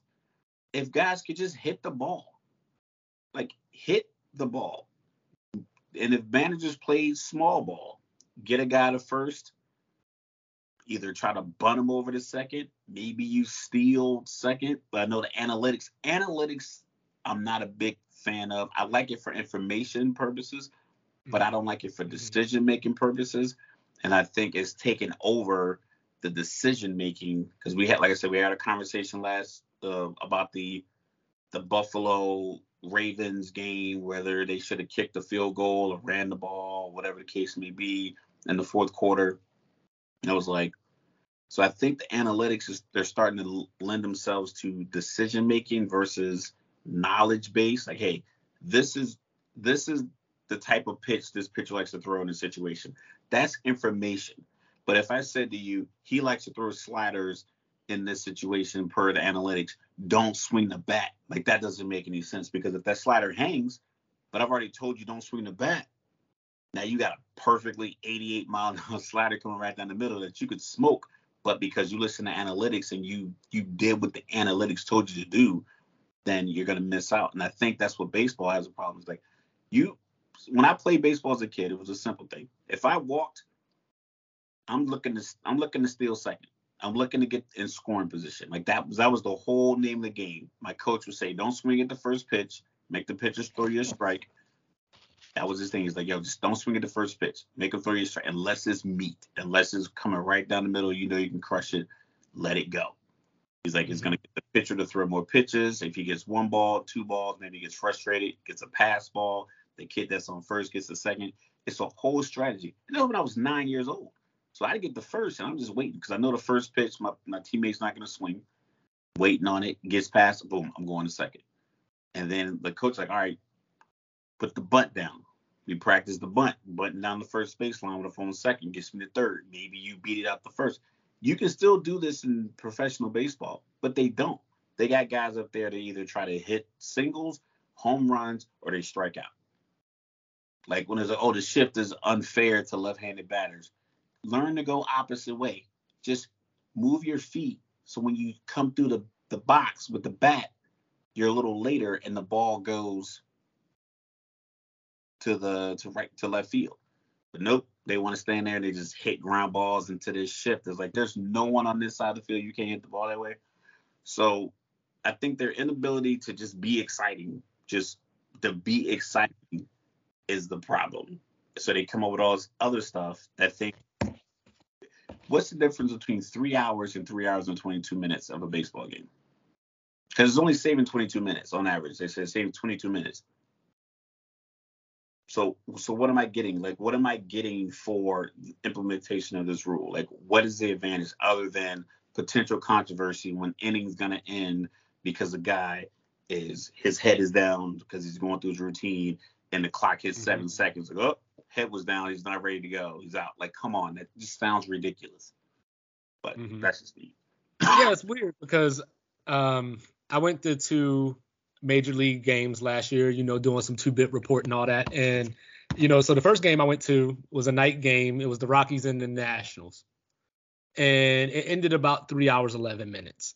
You know, the score was nine to seven. So it only went long because of the runs, you know, which is supposed to be exciting. You know, it wasn't a lot of home runs, but they scored. You know, the second game I went to was the Rockies and the Giants, which was a little bit more of a defensive struggle, if you will. Um, that was about three hours and five minutes. I mean, you know, the difference between 11 to 14 runs was five minutes. You know, so like each game is going to have its own personality in baseball. So just for a little bit of clarity of uh, the original point that you brought up, so, so the Boston Red Sox and the Atlanta Braves were playing. They finished in a 6-6 tie because the Brave shortstop Cal Conley failed to be in the box and ready to hit with eight, eight seconds left on the clock. So now, obviously, this is spring training. You know, it's going to end in a tie. It's not a big deal. And you know, as you mentioned earlier when we were uh, talking earlier, you know, I can see this now. It's going to be, you know, maybe right after the All Star break, we're going to get into the pennant race and everything, and somebody's going to have a batting violation that causes a game to go into extra innings, or you know, like maybe somebody gets called for a strike and like the game ends. They lose by one run or whatever the case may be, just because the clock ran out. And then it's going to be mass hysteria, Imagine even though it's probably going to happen one to three times. Record. Imagine yeah. going for the home run record. People paid twenty seven hundred dollars for these tickets to see this home run record, and his last at bat, he's trying to take in the moment to say, "Hey, I'm trying to get this home run," and he doesn't get his head up in time, and they call him out. Yeah. And the season yeah. ends he doesn't break the record.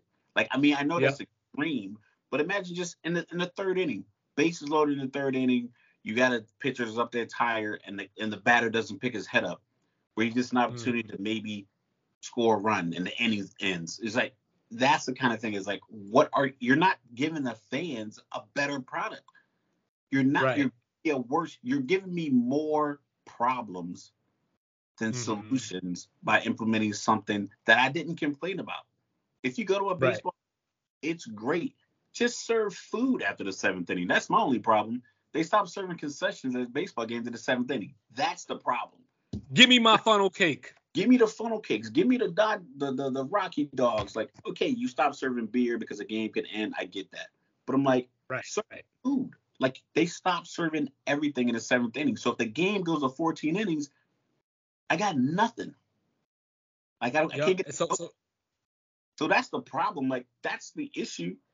So so for those of you not in the know, you know, um, they ran these clocks in the minor leagues last year. Um, as Raf mentioned, it cut down the games by about 22 minutes or so. Um, and according to my guy, he's my guy. I don't know how he became my guy, but my guy, Tom Verducci over at Sports Illustrated, uh, broke it down to um, the pitch clock being 15 seconds when the bases are empty and 20 with runners on base. You know, um, but to switch gears for a second, because you know I'm always talking about, uh, you know, I don't know Mike Trout and what's wrong with baseball and this and this. So, Raf, I want to ask you something that you talked about the other day, and I'm sorry that I throw you on the spot like this, but it just pops into my head. But uh, talk to me. You said you didn't like the baseball, uh, the playoff format. I don't like the playoff format. I don't like the you get all the way to the end of the season and then there's a one game playoff. Start the season a little earlier so you can have the World Series end before Halloween. I mean, you already got pre, you already got spring training starting early. And give me if you're gonna give me that early first round, give me best of three. You can't give me a playoff format where it's one like I'm already you're already you're already playing multiple games in the, throughout the end of September to stay in contention, to stay in position where you are, and then you get to the playoffs and then you get one more sudden death game. Like you could have been you could have been pitching your pitchers on short rest you know, instead of five days, he got three days, so you can get into the playoffs. And now you got to run it with your third or fourth pitcher because you use your first three pitchers to make sure you got that wild card spot or to make sure you won your division. So it's like, so now you you essentially exhaust yourself in this sprint, and you get to the finish line. They're like, all right, man, 100 more meters. You're like, what? And now you got to ramp back up, and then you only get one shot at it it just it just such it just it's such a disservice to the teams. Like make it a best of three, best of five, and then the two best of, then then best of seven. Like make well, see, it make it worthwhile for the fans. It's like I don't know if you talk to a fan, they might say, "Oh, I like the format of sudden death." No, like give me three games, give me best of three, give me more baseball. So so for me, I like it just from a drama standpoint. But when I thought about it after you brought it up, because I hadn't really thought about it before, but when but when you brought it up, I was kind of like, it would really suck if I won. You know, we played this team 19 times, and yeah. I won 13 of the 19 matchups, and I still got to play you one time. Like, imagine, imagine the NFL you know, having a situation where the Vikings sweep the Packers, but they both finish nine and eight, and they got to play a one game to, to see who's going to get the playoff berth. That people would go nuts. We got tiebreakers for a reason, you yeah. know. So, so from that standpoint, you know, I don't like it. Um, how do you how do you feel about the uh, the extra wild card team that they added? I think with baseball, unlike other sports, their stars don't get killed for not making the playoffs. And I think baseball is trying, I think they're trying to expand into that realm where they, they're just more popular. And mm-hmm. I think the playoffs bring in the drama because we see it with the NBA. It's not a lot of drama during the season unless it's a team that you expected to be better isn't doing well. So you could talk about that all the time. Golden State, the Lakers, uh, will the Knicks be good? um, certain players win winning championships. So you can create real narratives throughout the entire regular season with basketball, other than baseball, because baseball, the MVP is normally pretty simple. It's clean cut the guy with the most home runs and RBIs, and if his batting average is, you know, or Shohei Ohtani who pitched and hit 40 home runs.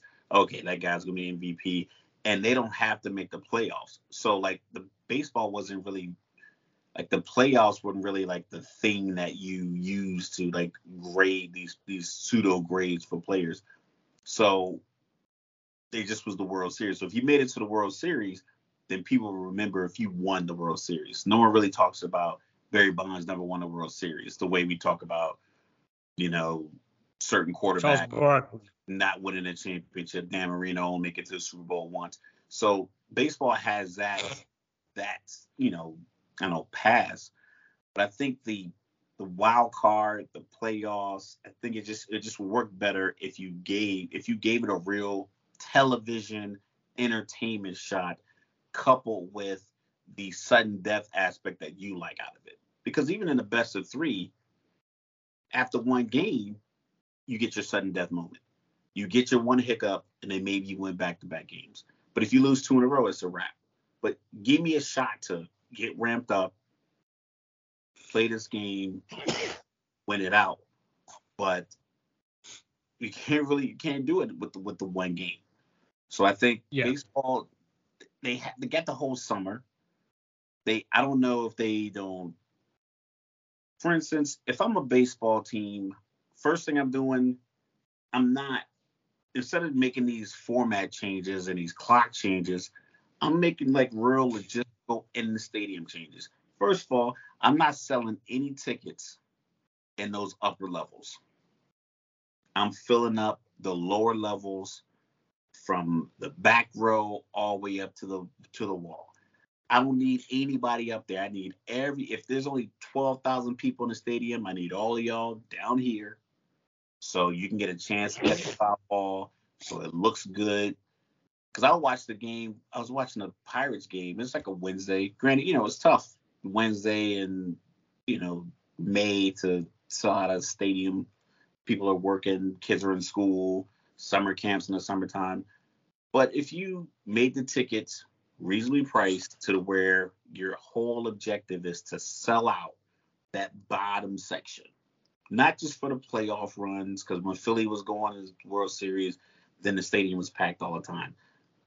Bring everybody down, get everybody in the stadium, get it in the schools where you just you just give out 500 tickets to local schools, so you can just bring kids, to, you know, so you can get you can get fans because my son started playing hockey because I took them to my friend's old man hockey league on a Sunday night. And they were like, this is kind of interesting. I'm like, you guys want to play? And I signed them up.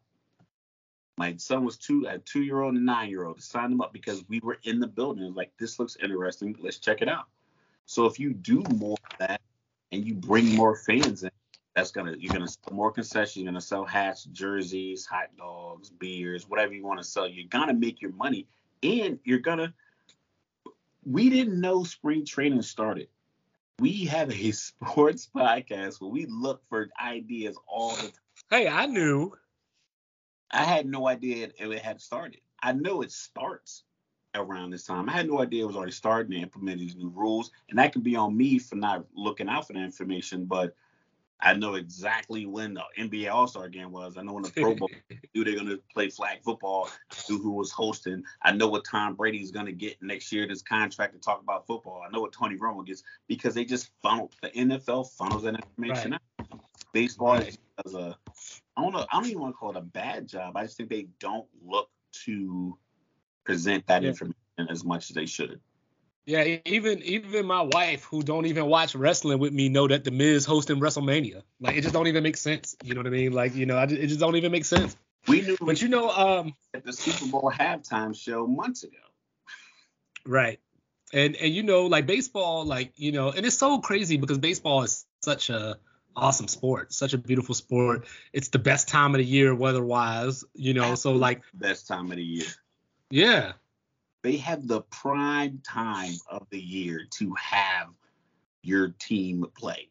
Can you imagine football played th- throughout the summer? How many kids not going to school? Like football on a Sunday in July? Can you imagine? It'd be packed. Perfect weather. Almost every stadium in, in America has perfect weather in July. It gets a little hot in August. Depends mm-hmm. where you. Baseball, they, they just they have it, and I'm not sure exactly. What would you do? Yeah, but like two suggestions. What would you do to, to improve the baseball like I don't know viewership? I just I just want to know when baseball gonna get Mike Trout and Ohtani into the playoffs. That's what I want to know because I keep hearing from everybody, and I believe it to be true that Mike Trout is probably a top ten player of all time. You know, uh, so like I like to see him in the playoff. You know, like it don't it don't hurt me or anything because I'm that guy that says if you can't get to the playoff, then you just can't get to the playoff. But I would love to see Mike Trout in the playoffs. You know, we saw Bryce Harper get to the World Series this year. You know, and everything, you know. So I mean, why not? And speaking of the World Series, we will be making World Series predictions soon, you know. And I've been looking at these odds. I've been looking at these odds. The Astros are the favorites to repeat, and I told you no one has repeated since 1999. So you know, there's something to look forward to. And then you got the Dodgers, Yankees, Braves, and Mets bringing up the top five as far as the odds to win the World Series. But while we're here, we're concluding another show. This time we're gonna switch up a little bit. I'm gonna go get something off my chest, you know. So we're gonna start this off, and Raf's gonna close us out, and then you know we're gonna go from there. and We'll see you Friday. But here we go. Here we go. So this is what I got on my mind. So the other day, I told you how joyful it was that March Madness is coming. It's in the air. March starts tomorrow, February. Get out of here. We are ready. So, being the college basketball enthusiast that I am, I found myself watching some Atlantic Sun conference tournament yesterday. And uh, two of the schools that were playing were, were, Queens University down in Charlotte, who is making their uh, this is their first year in the Atlantic Sun. And then the other game featured Bellarmine. I want to say Bellarmine, but I put pronounce to Google and it told me Bellarmine down in Louisville, Kentucky. So Bellarmine got hot last year finished the season 20 and 13, and went through the Atlantic Sun tournament in their second year of being in the conference. Won the tournament. So jump for joy, Cinderella. We got a Cinderella going to March. Not so fast because Bellarmine, Bellarmine has to wait four years as they go through their transition. So sadly, they lost tonight to Liberty University and Queens lost to Kennesaw State. So the dream isn't going to continue to go forward. But if you win your conference, you, you should make the tournament.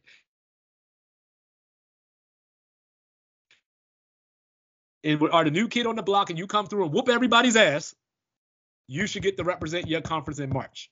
You know, so that upsets me. And of course, college football being my favorite sport, we ran into this situation last year with the James Madison Dukes Virginia stand up. You know, they came into the Sun Belt Conference. They didn't win the conference, but you know, they finished they were bowl eligible by victories, you know, and they didn't get to play a bowl because they have to wait another year. They're not even eligible until 2024 unless they submit a waiver. That is BS. Like out of all these things that the NCAA regulate or try to regulate, this is the thing that they try to lay their hat down on. You know, let Bellarmine in the tournament if they're eligible. Let Queens in the tournament if they're eligible. Merrimack should have got in the tournament a couple of years ago. I forgot where they're located, but I'm just on one right now. And James Madison should have made a bowl game last year. So NCAA, get your head out your ass because you're being phased out anyway. Do the right thing and let these kids play for championships. That's what I wanted to get off my chest. Yo, he's real passionate about his college basketball. You know, he mentions Kentucky every single time. Somehow, even though we're not talking basketball. yes, Vanderbilt's going down tomorrow. I don't care if Jerry Stackhouse gonna beat me up for saying that. You heard it here first. We make predictions. Some of them come true. Uh, get, might get off my chest is, is a little it's a little somber, but uh, I also wanted to bring light to this. When given an opportunity to reach out to somebody, take that opportunity. Um, I'm here in Jersey, and over the last few months, I believe we've had six or seven uh, people commit suicide here at the base. I'm of various ages. I had a, an individual I used to be in the unit with, um, retired, um, committed suicide this week. And I was talking to someone because I don't know if you, if people notice this when when the police officer is uh, killed in line of duty or passed away, and you see a police officer and they have their badge and they have a black band across it. That's that's to show respect for a police officer that passed away. Well, my unit, sadly, my unit I retired from, we have maintenance badges that you wear over your over your name tape or the U.S. Air Force name tape and it's just a maintenance badge. It's a it's an eagle holding a like a wrench and a missile, um, and then people have that profile picture on Facebook and has the black band across it because it's it happens so much that when it does happen, people change their Facebook pages. A lot of people sad about it and they reach out. And I reached out to a former supervisor of mine to find out like you know you know what he knew and he told me that you know it was sad. We talked about it, but he said something. He was like, he's like, if you read through his Facebook posts, it they, they were like cries for help. You know, like if you read through his Facebook, it it was leading up to, um, you know, this tragic moment where he uh, you know, he took his own life. Reach out to your people.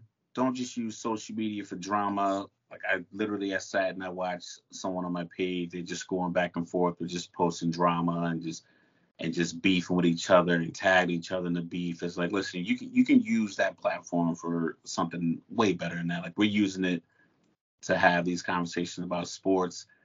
Um, it's something I look forward to a couple times a week on top of like everything else we have going on. So when I'm talking to people like, what's going on with you? I'm like, oh, I got this going on, this going on. I started a podcast with a good friend of mine. He's also retired. So my conversation is different. You know, people say, oh, man, I got nothing going on. I'm just working. I'm just tired working for the man, blah, blah, blah. I don't have that conversation because I have this fellowship. I have this outlet. And Mike subsequently has the same thing. We share with people in our group. It's just a great conversation piece. We all have that going on in our lives. So I, I beg for you to reach out to people and see what's going on with them. Um, this individual passed away, had a lot of hobbies. He was connected to a lot of people. And if you go to his Facebook page now, it's a bunch of people tagging him in posts and saying prayers and rest in peace. And it's like, okay, you know, we got to do that before. You know, don't bring me flowers when I'm dead, no suit while I'm sick. You know, come see me. Come come to me if if you think I'm having an issue. If I'm posting I'm having an issue reach out to someone you haven't spoke to in a while. You know the people in your life who get stressed out easy. You know people have problems in their lives. You know who went through divorce. You know who got demoted. You know who had to move. You know who just broke up. You like you know who just lost a job. You know who these people are because you hear that information. Reach out to those people. It's a lot of it's a lot of leading edge like problems, relationship problems, money problems, legal problems you know, career issues. A lot of those things are triggers for, you know, suicide ideations and, and suicidal thoughts and suicidal tendencies. If you know someone's going through those things, reach out for them, reach out to them, talk to them. Um, you don't want to keep posting rest in peace on someone's page after they pass when you can say, hey man, what's up? Let's go do this while they're still alive. So that's something, like I said, I'm thankful that I have the outlet that I have. Um, it's it, you know it's galvanized a lot of my like my family. We talk about you know hey I'm up here recording. And they, they just know like hey I'm not up here just sitting in my room by myself. They know I'm up here being productive or I'm doing my homework or something like that because I'm in my my school. Because I have one thing going on that's positive, I link it to another positive thing. So my conversation with someone else is positive. So now I'm sharing a positive conversation with them. They're giving me a positive conversation back. We're not meeting each other with negativity and then leaving each other being more negative. Even though we may disagree on something, having that time to fellowship and reach out to people, it's important. People feel alone, and that's when they commit suicide. It's some crazy statistic. I think it's like 85 to 90% of people, if you reach out to them in the moment before they were going to attempt suicide, they don't go through with it. They just need somebody to say, hey, I'm here. What's up? So, like, you guys can reach out to me on Instagram through my nonprofit, the Brooklyn Winners Initiative. You can reach out to us on Sports Reports as Order.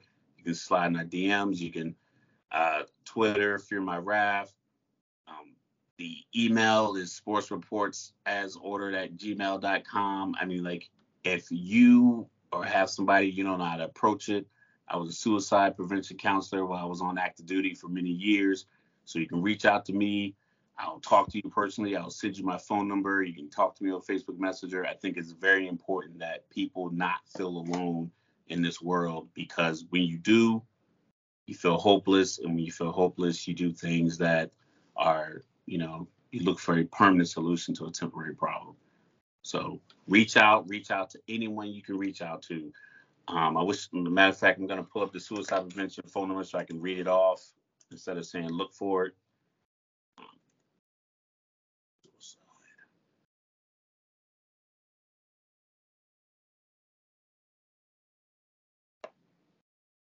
right, the suicide prevention crisis, you can dial 988 or 911. So you can dial 988 um, it's just it's important. It's important that you reach out to people. It's important that people don't feel alone. And if you have that opportunity to reach out to someone, do it. Like I said, you also have 1 800 273 TALK, 1 800 273 TALK, or the Christ Suicide and Crisis Lifeline 988. So that's what I wanted to talk about tonight. I know it ended on a somber note, but once again, um, while we're above ground, breathing this oxygen, enjoying life, we got to recognize that you know everyone might not be enjoying it. So take an opportunity to reach out to someone, uh, post it on your page. I'm going to share it on my Twitter after this, and I'll share the clip and everything else. But take time to reach out to people who you think need help. Definitely reach out if you feel you need help. For sure. Thank you for that. And stay away from those people that cause stress. And I know this is like old school cliche, dumb, whatever, but if you don't got nothing nice to say, don't say nothing at all. Because I remember when we were at Hill, um, I don't know if you were in attendance, but there was a young lieutenant who took his life, and we had a commander's call with the wing commander, who went on to give a spiel about how selfish that individual was, you know, because he left us there to mourn which was one of the most disgusting things that I had probably ever heard in my life. You know what I mean? Because obviously, if that's the type of culture that you're putting out there, that's probably it could it could have contributed to why he did what he did.